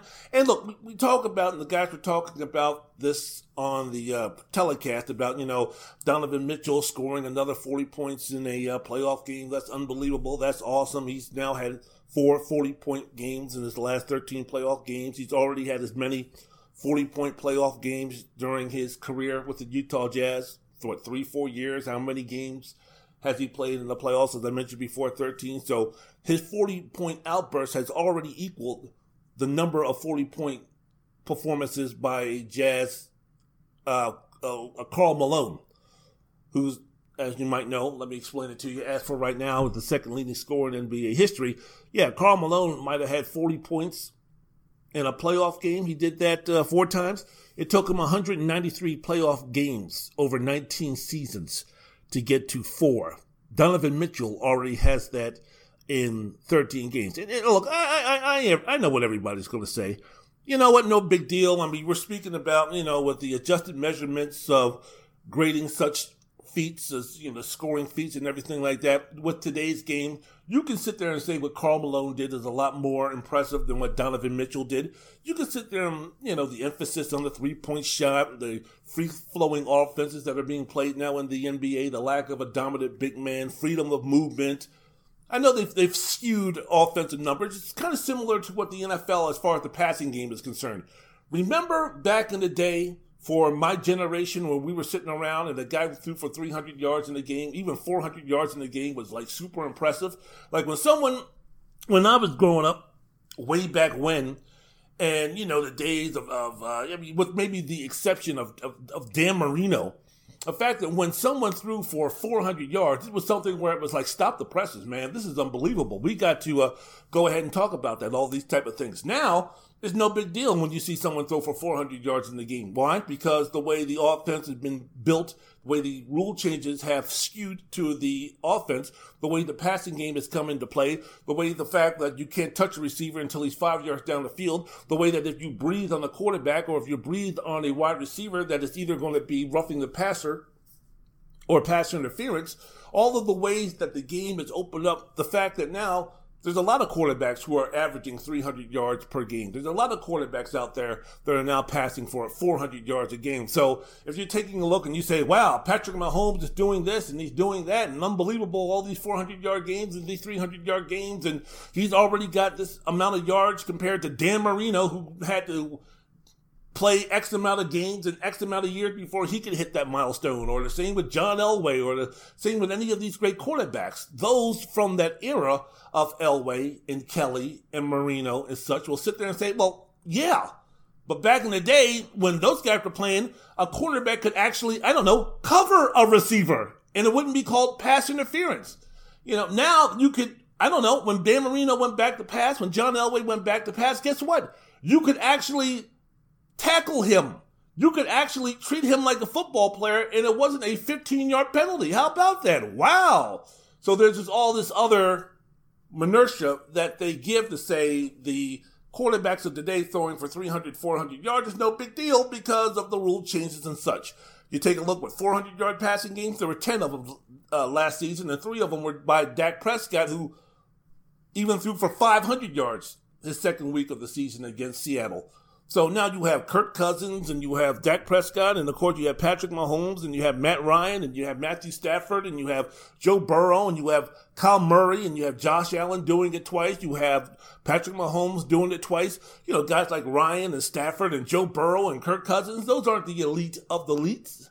I mean, these extraordinary numbers used to be set for the all-time greats, for the generational great quarterbacks, for the Hall of Fame quarterbacks. Now you have random run-of-the-mill rookies and average quarterbacks throwing for 400 yards uh, in a game in a season. So it's not really that big of a deal. My point is by bringing that up, by bringing up those numbers and bringing up that analogy, is to compare it now with these NBA players who are scoring 40 points a game when Jordan and Kobe and Dominique Wilkins and those guys would put up 40 points in a game, it would be unbelievable. It would be great. It'd be leading the SportsCenter. It'd be doing all of those things. When Jordan would hit 40, when Jordan would hit 50, when the Iceman would do all these things. And yeah, Jordan led the league with 37 points per game one year. Kobe led the league with 35 points one year and all those type of things back when scoring 40 or scoring 50 was a monumental uh, um, achievement. But still, it was a situation where, wow, that was awesome. Now you have guys putting up 40 points a game. You have guys, not 40 points a game, but you have guys scoring 40 points. You have guys scoring 50 points. So where it's like, eh, okay, that's fine. No big deal. You know, this, that, and the other. Sure, no problem. But Mitchell, I don't care. I don't care that Mitchell putting up those numbers. I don't, I don't care. You can use all of the, you know, big deals and back in the day and back when the NBA was for real and back when the, the, when the NBA used to play defense and back when the NBA used to have big men and all this kind of stuff. You can make all of the excuses that you want to. Donovan Mitchell's performance putting up 40 points a game and the amount of time that he's been playing in the playoffs is extremely impressive. I don't care what angle, I don't care what avenue you go by, I don't care what judge you have to look over the matter. It's awesome last season in the playoffs against Denver. Him and Jamal Murray put on a show for the ages, reminiscent of Game 7 between LeBron James and Paul Pierce, reminiscent of Game 7 in the playoffs between Dominique Wilkins and Larry Bird. But those guys did it for a couple of games to put up those type of numbers. Last season, two of the three 40 point games that Donovan Mitchell had, yeah, they were losses. But it was only because Jamal Murray was just as proficient and just as outstanding in terms of scoring points is concerned. When Donovan Mitchell had 57 points, which was most in the playoff game since what? When Michael Jordan scored 63 at the Boston Garden? Everybody likes to rant and rave about that. Well, guess what? 135, 131 in double overtime, the Chicago Bulls lost. Donovan Mitchell had 57 points, and people want to sit there and talk about, yeah, no big deal. That's really empty uh, stats because the Utah Jazz lost that game. Well, if you're going to have that theory, you better, you might also want to say the same thing about Jordan scoring 63 in the Boston Garden against the then defending NBA champions. So Donovan Mitchell is awesome, man. Look, there's been 39 40 point games since 2019. I read the stat. Jamal Murray has six of them. Luka Doncic has five of them. Donovan Mitchell, Kawhi Leonard, Kevin Durant have four. Damian Lillard have three. James Harden, Jimmy Butler, Jayson Tatum are the only other players that have multiple 40 point outings during that span. So we're talking about a couple of years. It's awesome. I think it's incredible. And I think it speaks to the fact that the skill level in the NBA right now is off the charts and as great as it's ever been. Without question. Without question whatsoever. And people want to maybe take a look at the negatives about, well, it's only become a three point shooting league and these guys don't play any defense. I remember they said all that bullshit before. That the, the, the NBA, these guys don't play any defense. I remember watching the NBA with the Showtime Lakers. And I used to get upset about the pundits and people when they were downgrading the NBA or talking bad about the NBA. Why?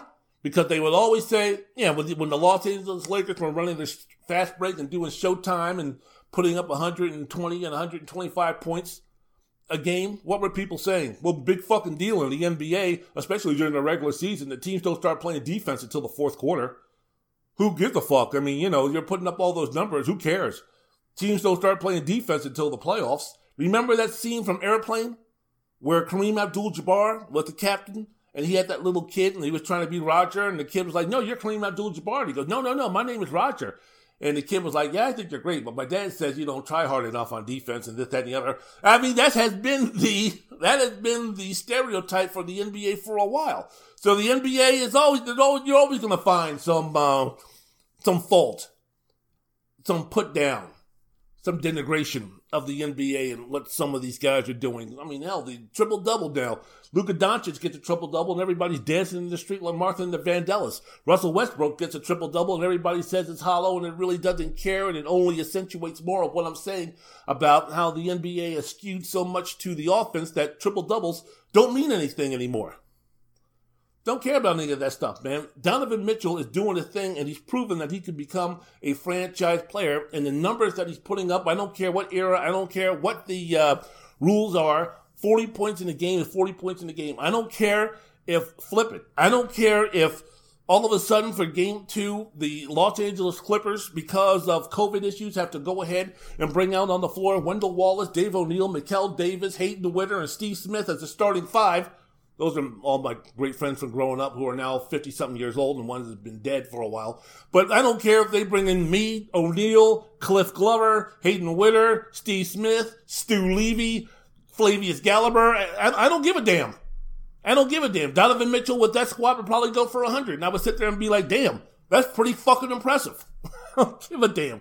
So uh, don't be knocking. Stop knocking. Stop looking for ways to denigrate or dismiss the greatness of not just Donovan Mitchell, but also these great young players and what they're doing in the league today. As I mentioned before, man, you know, when everybody thought that the league was as great as it's ever it's ever been in the 1980s when you had the Lakers and you had the Celtics and you had the 76ers and then you had the Pistons and you had the Milwaukee Bucks and you had the Atlanta Hawks and you had the Phoenix Suns and you had the Denver Nuggets and you had all of these teams that were really good. Of course, the Lakers and the Celtics were the creme de la creme during that era. But if you, if you take a look, if you take a look at it, man, such guys like Kurt Rambis, those guys couldn't play. Those guys, those type of guys, couldn't play in the NBA in today, because every single player on that team, on the teams today, every single starter, every single player of significance,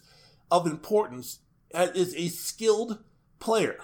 And I'm glad that I'm glad that Pat Riley was talking about hustle and determination is a skill, and that's why Kurt Rambis is underrated as a pro, as, as, a player when he was with the '80s Lakers. There's no way that Kurt Rambis, with his skill set, just like Marc Iavaroni with his skill set, like James Landsberger with his skill set, like Cedric Maxwell with his skill set, there's no way, no how that those guys would be able to compete in today's NBA. Even if you, even if you you know, bring in the next generation of guys like that. so Kurt Rambis, who was at the time 6'8", 235, you put him in today's game, let's just say in today's game, today's culture, with the evolution of human beings, that Kurt Rambis would be a guy who would be like 6'10", 250, 255, 260, with more athletic ability.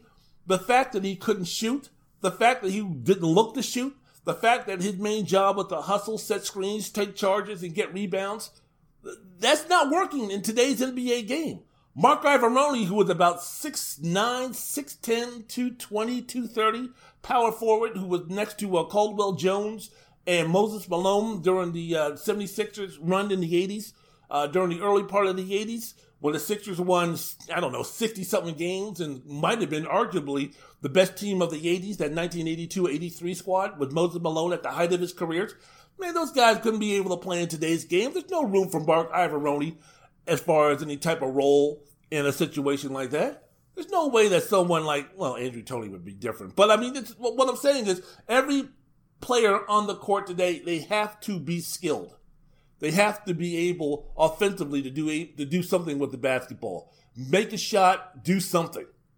It's not, then they're not going to be playing. So you're looking at Donovan Mitchell doing what he's doing in today's game, the age and experience of what he's doing, the legacy that he's starting to build, the name that he's starting to build in terms of the basketball annals, the history of, of, of the NBA right now, it's impressive.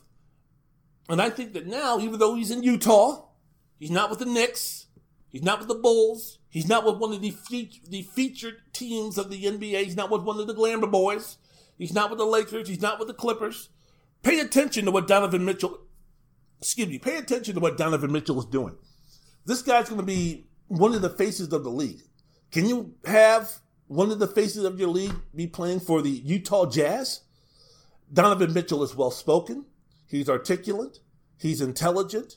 He has charisma. He's got a great game for the youngsters to emulate.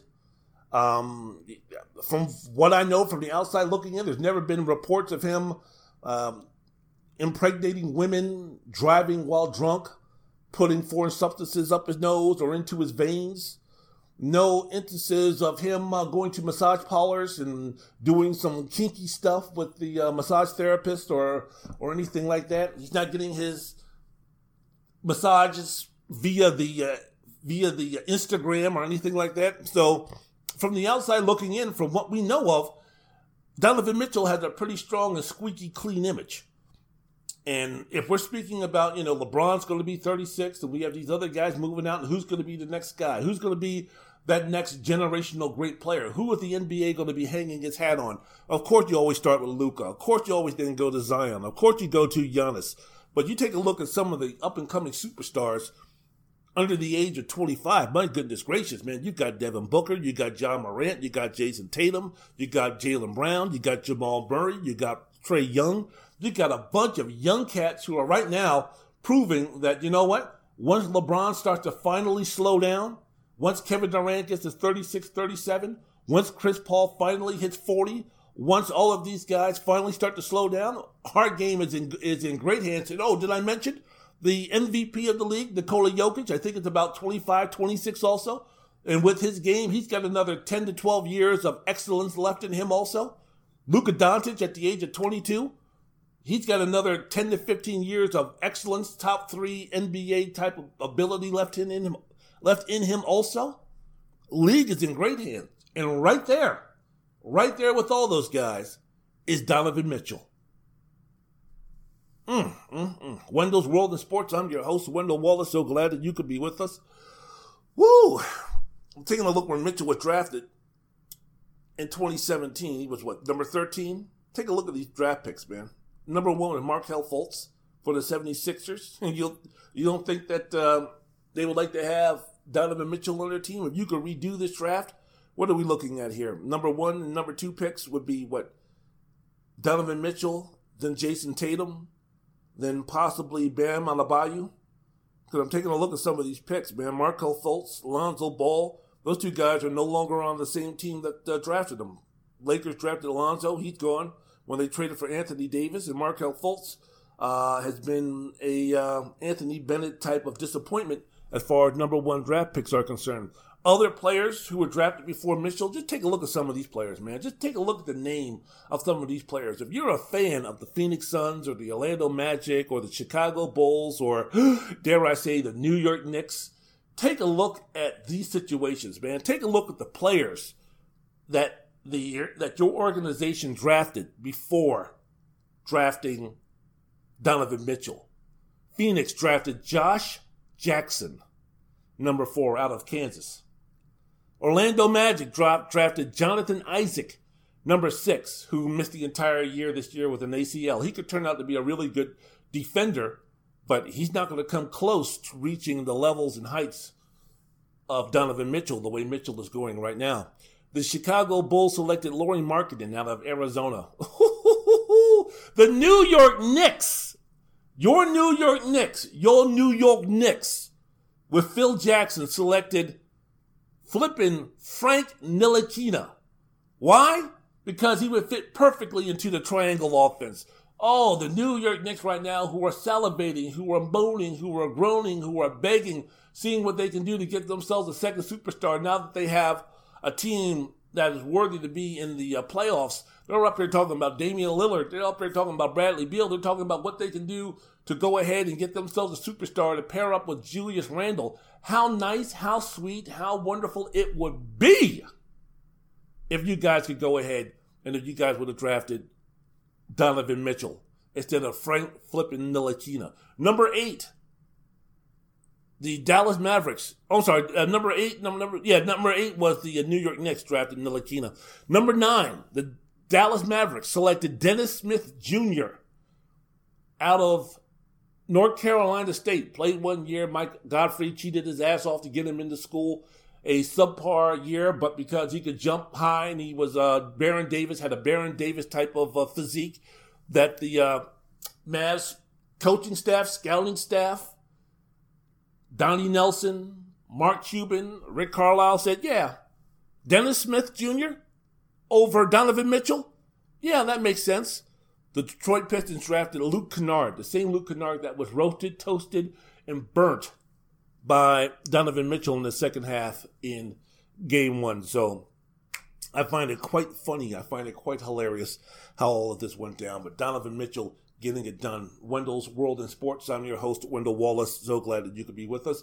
Very quickly, because I want to get out of here, the Phoenix Suns taking a 2 0 series lead over the Denver Nuggets. I'm just going to play you this right here. Look, game game two for Denver. That performance that the Nuggets gave, what can I say? I guess you could say it was Milwaukee game two against Brooklyn Light in terms of their performance, in terms of their effort against Phoenix. Just uh, started this about what time is it right now? Oh, good Lord have mercy. So it's about 45 minutes after the game is over. They lost 123 to 98, but I did get an opportunity to get some sound from Nuggets head coach Michael Malone. And the press conference that he gave, the post press conference that he gave, in talking about the performance of his team in the way that he verbally ass whooped those guys, eviscerated, destroyed those guys. What Michael Malone did, he gave a Hall of Fame post conference speech in terms of the verbal ass whooping. That that that that ass whooping that he gave, that rivaled the ass whooping that Wendell and Marie Wallace gave me when I was about nine years old and was caught stealing candy from a grocery store. And man, when I got home, my mom tore my ass up. And then when my dad got home and found out that what about what I did, then he came in my room and tore my ass up. That was a Hall of Fame ass whooping that I received. Guess what? Never stole candy again. Lesson learned. Uh, but uh, so yeah, the, the the the verbal ass whooping that Michael Malone gave his squad, Wendell Marie Wallace, my parents would be very proud of that beatdown, that verbal beatdown he gave. It started off with the question of, you know, basically, coach, what, what happened at the start of the second half that turned the game into a rout for Phoenix? And with that question, it was showtime for Michael Malone. This is how it sounded. Uh, I saw one team that uh, wanted to be here and play with a purpose and urgency, uh, and one team that did not want to be here uh, and play with no urgency uh, and that's why we got our ass kicked. Katy Winge, Altitude Sports. Hey, coach, when they're sinking as much as they did defensively tonight, what can you do to counter that, especially when you aren't hitting shots from deep? Uh, I don't know. Okay, I'll have to watch the film. We had a lot of guys play really bad tonight. Uh, and then we allowed the, the, the impact of not making a shot to affect uh, the other end and it was really, I mean, playoff basketball. Can you sit down and guard one on one? It was this, this was just an embarrassing performance uh, all the way around from top to bottom. Jacob Toby, Nine News Denver. Coach, um, did, was there anything with Michael that, that you talked about with the back or anything? I mean, how's he feeling after? And did, did he look right to you out there tonight? Back is fine. Mark Kiszla, Denver Post. Hey, Coach. Uh, Will Barton gave you a little jolt early. Um, I know it's on minutes restrictions. Uh, what more can you? How much more can you u- utilize Will going forward? Yeah, you know that was um, probably the, the the only silver lining to a really rough night all the way around. Because uh, was Will Barton, who hasn't played in over seven weeks. In his first game, goes out there, gives you ten and three, uh, and gave us a a bolt of energy in that first half. Makes a three, blocks a shot, um, and he hated me when I took him out because he reached his minute restriction, and I understand that. Uh, I just told our players uh, it's embarrassing that a guy that hasn't been able to play for seven weeks um, was out there leaving it all on the line. And I don't think anybody else did. Uh, this was an embarrassing performance um, from myself all the way through the last player. You know, uh, we're walking out of here with our heads uh, held down, rightfully so. And there's a reason that their crowd is yelling Suns in four and they're calling for a sweep because if we play like this back in Denver, uh, this is going to be a really quick series. Ashley Neville, Mile High Sports. Hey, coach. Chris Paul had 15 assists and zero turnovers tonight. I know that, you know, as you mentioned before, that you coached him in the past and what he brings to the game, but um, what, what are you seeing from him and, and why isn't he able to ever be stopped? Well, yeah, he's a he's a great player. Uh, he's one of the greatest to ever do it at that position. Um, I think game one he had 11 assists, only one turnover. Uh, so obviously Chris Paul doesn't see us, he doesn't feel us, uh, and we're not impacting what he's trying to do in any way, shape, or form. Ashley, um, and I think you could say that pretty much for the Phoenix Suns roster. Uh, they've had their way with us uh, on both ends of the court. I felt we quit tonight, uh, which is something you never want to see. Um, so I, I guess for game three, I'm just going to try to find guys that will at least go out there and leave it all on the line. I may have a hard time coming up with five guys that fill that, but um, these two games, these second halves, uh, have really been disappointing, and that's an understatement. Brandon Krisztal, KOA Denver. Coach, with uh, so many things frustrating you, and understandably so, do you focus more on the emotional energy, that type of stuff, or more X's and O's over the next, you know, 45 hours or whatever? Yeah, well, I think it's probably a combination. You know, uh, you always have to look at the X's and O's side of it. You know, what we're not doing well, uh, why we continue to make some of the same mistakes over and over and over, uh, which is beyond me.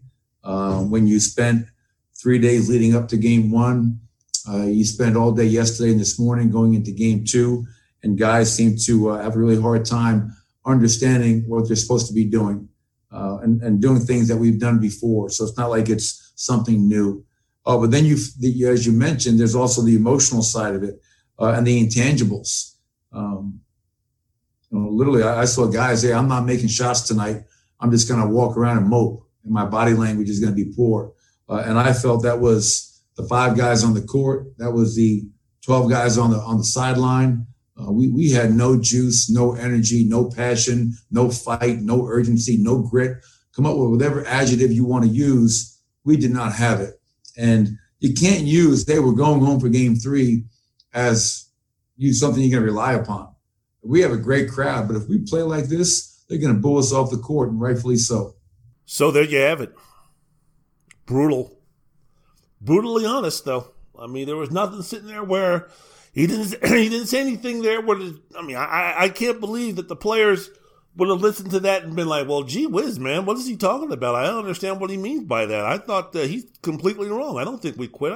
I, I thought we played well. I think we were ready to play. I, I, I cannot believe that any player on the Denver Nuggets after that performance would say anything like that. So, just some of the highlights from what he said. I saw one team that wanted to be here that played with a purpose and urgency, and one team that did not want to be here and played with no urgency, and that's why we got our asses kicked. We had a lot of guys play really bad tonight, and then we allowed the impact of not making the shot to affect the other end, and it was really, this was just an embarrassing performance all the way around, top to bottom. He included himself. It's not like he was sitting there talking about, I don't know what I did. I put him in the right position. I mean, I told them what to do, and they didn't do it. Don't look at me. Have no idea even threw out the Q word. throw out the fact that his team quit during the game with the quote, I felt we quit tonight, which is something you never want to see. So I guess for game three, I'm just going to try to find guys that will at least go out there and leave it all on the line. It may, I may have a hard time coming up with five guys to fill that, but these two games, these second halves have really been disappointing, and that's an understatement. Just think what he said to the team afterwards. I don't, I don't even know in a situation like this that yelling, screaming, throwing things, cursing out. I mean, I mean, in a situation like that, I mean, if if if I have to do all that type of stuff, then we absolutely have no chance, and maybe I'm not the right guy for the job. I mean, if if if I have to be that mad after that performance, where I'm, no one's going to sit there and be like, "Wow, that's surprising! I can't believe you got that angry after we got beat like that and the way we played like that." So it's a situation where you just talk to a man to man. You just talk to him like a man, like like a bunch of men, and say, "Man, fellas, if this is the way we're going to go out, then eh, you know, fuck it, screw it. Let me know." We'll see some of the other stuff. Oh, and you can't use, hey, we're going to go home for game three as something you can rely upon. We have a great crowd, but if we play like this, they're going to boo us off the court, rightfully so. Will Barton was the only guy that was saved from the verbal beatdown that uh, Michael Malone gave his gave his team. And I, I, don't think it's a situation where I'm going to be using the press or I'm going to be using this as motivation. If you're dealing with men, and you're dealing with guys like Nikola Jokic and Paul Millsap and these guys. I mean, I, I think these guys have enough pride in them to where they really don't have to go ahead and, and be motivated or be shook up or be, you know, any any any ulterior situation. For me, it would be like, look, I mean, what what can I say? What can I do? What tactic can I use? So I'm just going to be brutally honest. I'm going to be myself and um, make the adjustments, see what I can do to be better, get them in a better position, get them better ready to play, and then I'll go ahead and go. I enjoyed the honesty from Malone. Not once in that five and a half minute press conference did he ever say, hey, you know, give Phoenix credit. They were better tonight, this, that, and the other. You know, a lot of times these coaches are like, well, you know, Phoenix made shots or, you know, this team made some great plays and this, that, and the other. Wasn't anything like that. It was all about the fact that they stunk up the joint. They weren't competitive. He was talking about guys hanging their heads and having the lack of offense or having the um, having their shots not falling affect the way they play on defense, which I guess was a direct shout out to Michael Porter Jr. Um, it was it was just bad all, all the way around, and yeah, it was surprising. The back for and he you know after the game when asked about the back, Michael Malone said it's fine. You know, don't want to hear that bullshit about back issues or anything like that. But clearly, I mean, I don't think Michael I don't think Michael Porter Jr. has put the ball on the floor more than uh, five or six times. I mean, he's mainly now a, a catch and shoot uh, player, whether he's you know, rolling off screens to uh, catch a ball at the at the uh, foul line or foul line extended top of the key to shoot a jumper, or basically he's just a uh, catch and shoot three point shooter. But his lack of just trying to create anything offensively, I mean, you could tell that his back is giving him pro- his giving him problems. His, his lack of dribbling, I mean, he's making he's making Klay Thompson look like a ball stopper in terms of his lack of dribbling. So yeah, it's uh, it's, it's I don't know I don't know if you want to say Denver is in trouble because I don't think that Denver can come out and play like that in front of their home crowd. But man, something's got to change. Or you're right, it was uh, it's going to be a quick series. But kudos to Michael Malone for laying it down, laying it down, laying it down hard. Very few coaches will uh, go ahead and do that. A lot of them will give like short answers, Gregg Popovich mainly said maybe one or two statements, and then that's it. You know, uh, doesn't even doesn't even uh, answer questions. He just gives a statement real short and is like, "Good night, fellas. See ya." doesn't even need to get into the minutia. Doesn't even need to get into the details. Doesn't need to even go in depth about how bad uh, his team will play. He would just say, "Well, tonight was a complete beatdown. Give the uh, Phoenix Suns credit. Our team didn't play. We were terrible, and that's about it. Good night." so there you go. So Michael Malone, way to go. All right, look, man. It is now 1.30 in the morning. I gotta wake up at 5.30 to go to work. And uh, I'm going to be groggy and I'm going to be grouchy. So I had one more segment where I wanted to talk about what the Los Angeles Lakers were going to do going into this offseason. I know the expiration date by the time I do my next podcast might have, might might pass this, but the Lakers are the Lakers. There's some things that I want to talk about concerning the Lakers moving forward. There's some things about the New New York Knicks that I want to talk about. There's some things about the Dallas Mavericks that I want to talk about moving forward. So what I'll do is I'm going to be putting up another podcast because now I'm in for the summer in terms of not going anywhere, not doing anything in terms of vacation or anything like that. Boy, do I got some stories about traveling and flying. if you're fat and you're out of shape and, uh, you know, flying can be a really miserable experience, especially when you fly a certain airline, which I'm not going to be getting into now, but I will in the future. But, uh, so yeah, for the rest of the summer, I'm uh, going to be concentrating on getting this bad boy, this podcast, up to the next level and doing what I need to do to start taking it to the next level. So the next podcast will feature, of course, me talking about the NBA playoffs. Unless something crazy happens in the NFL, that's going to be put on the back burner. But I want to be talking about my. I miss talking about my Georgetown Hoyas, man. I really do.